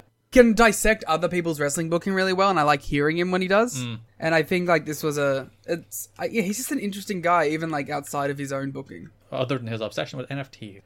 Yeah, that you could not have debuted Joe better in that you established him as a man with credibility immediately. Mike Tenay, all time great announce job in that 45 seconds of Samoa Joe's entrance, where he just establishes this dude as a guy before you even see him do a move. And then the rest is he's he's just Samoa Joe. He destroys Sanjay. Sanjay sells a bunch for him. They show just the right amount of vulnerability. You could argue maybe a little too much, but it works. And Joe wins, taps him out, and is crowned the Samoan submission machine Hell yes. a nickname that would stick. So that is TNA from June 2005. We'll be back in two weeks with a special free preview of Patreon. We'll be posting the first Global Force Wrestling series for free in the main feed, and then we'll be back two weeks after that with our No Surrender 2005, July 2005 episode. So we'll be taking a little two week break, but you'll still get the free GFW episode in your in your main feed, and we'll be back next week on Patreon with the next episode of Gorilla. and there's more stuff on the Patreon too if you're not cheap. Yeah, like calling people out, like the next episode of Gorilla Radio, which will be there next week, as well as our watch along of Slammiversary 2005, which is also there waiting for you right now. Head to tnhad.com, patreon.com slash kidding me, where you can support the show and get a ton of extra us. We talk for so much longer. And uncensored. Sure. We're not beholden t- to the media standards of the Voices of Wrestling Network. of course. So uncensored. A little bit of a shorter episode, this one, but listen, when there's only two TVs, what can you do? It's still we still went like two hours for two TVs and a pay per view. That's true. So you can follow us on Twitter at TNA History Pod. Follow me on Twitter at Garkidney. Follow Liam on Twitter at The Gleet Muda. You can subscribe to us on YouTube at You've Got to Be Kidding Me or follow us on TikTok at TNA History. Thanks for listening and bye bye. Hi, my name is Tyler Fornes, and I am the co host of The Good, the Bad, and the Hunky here on the Voice of Wrestling Podcasting Network. Every week, my co host Fred Moreland and I discuss all the happenings of all elite wrestling and everything going on in the universe of Tony Khan. We talk about Dynamite, we talk about Rampage, and we will talk about Collision when the time comes as well, along with all the appearances outside of AEW from all the best talents in all elite wrestling. This is one of the more cohesive wrestling companies in the entire world, and we discuss every intricacy about it, including the unique booking of Tony Khan that is both a huge positive and a major detriment. Check us out every single Thursday here on the Voices of Wrestling Podcasting Network.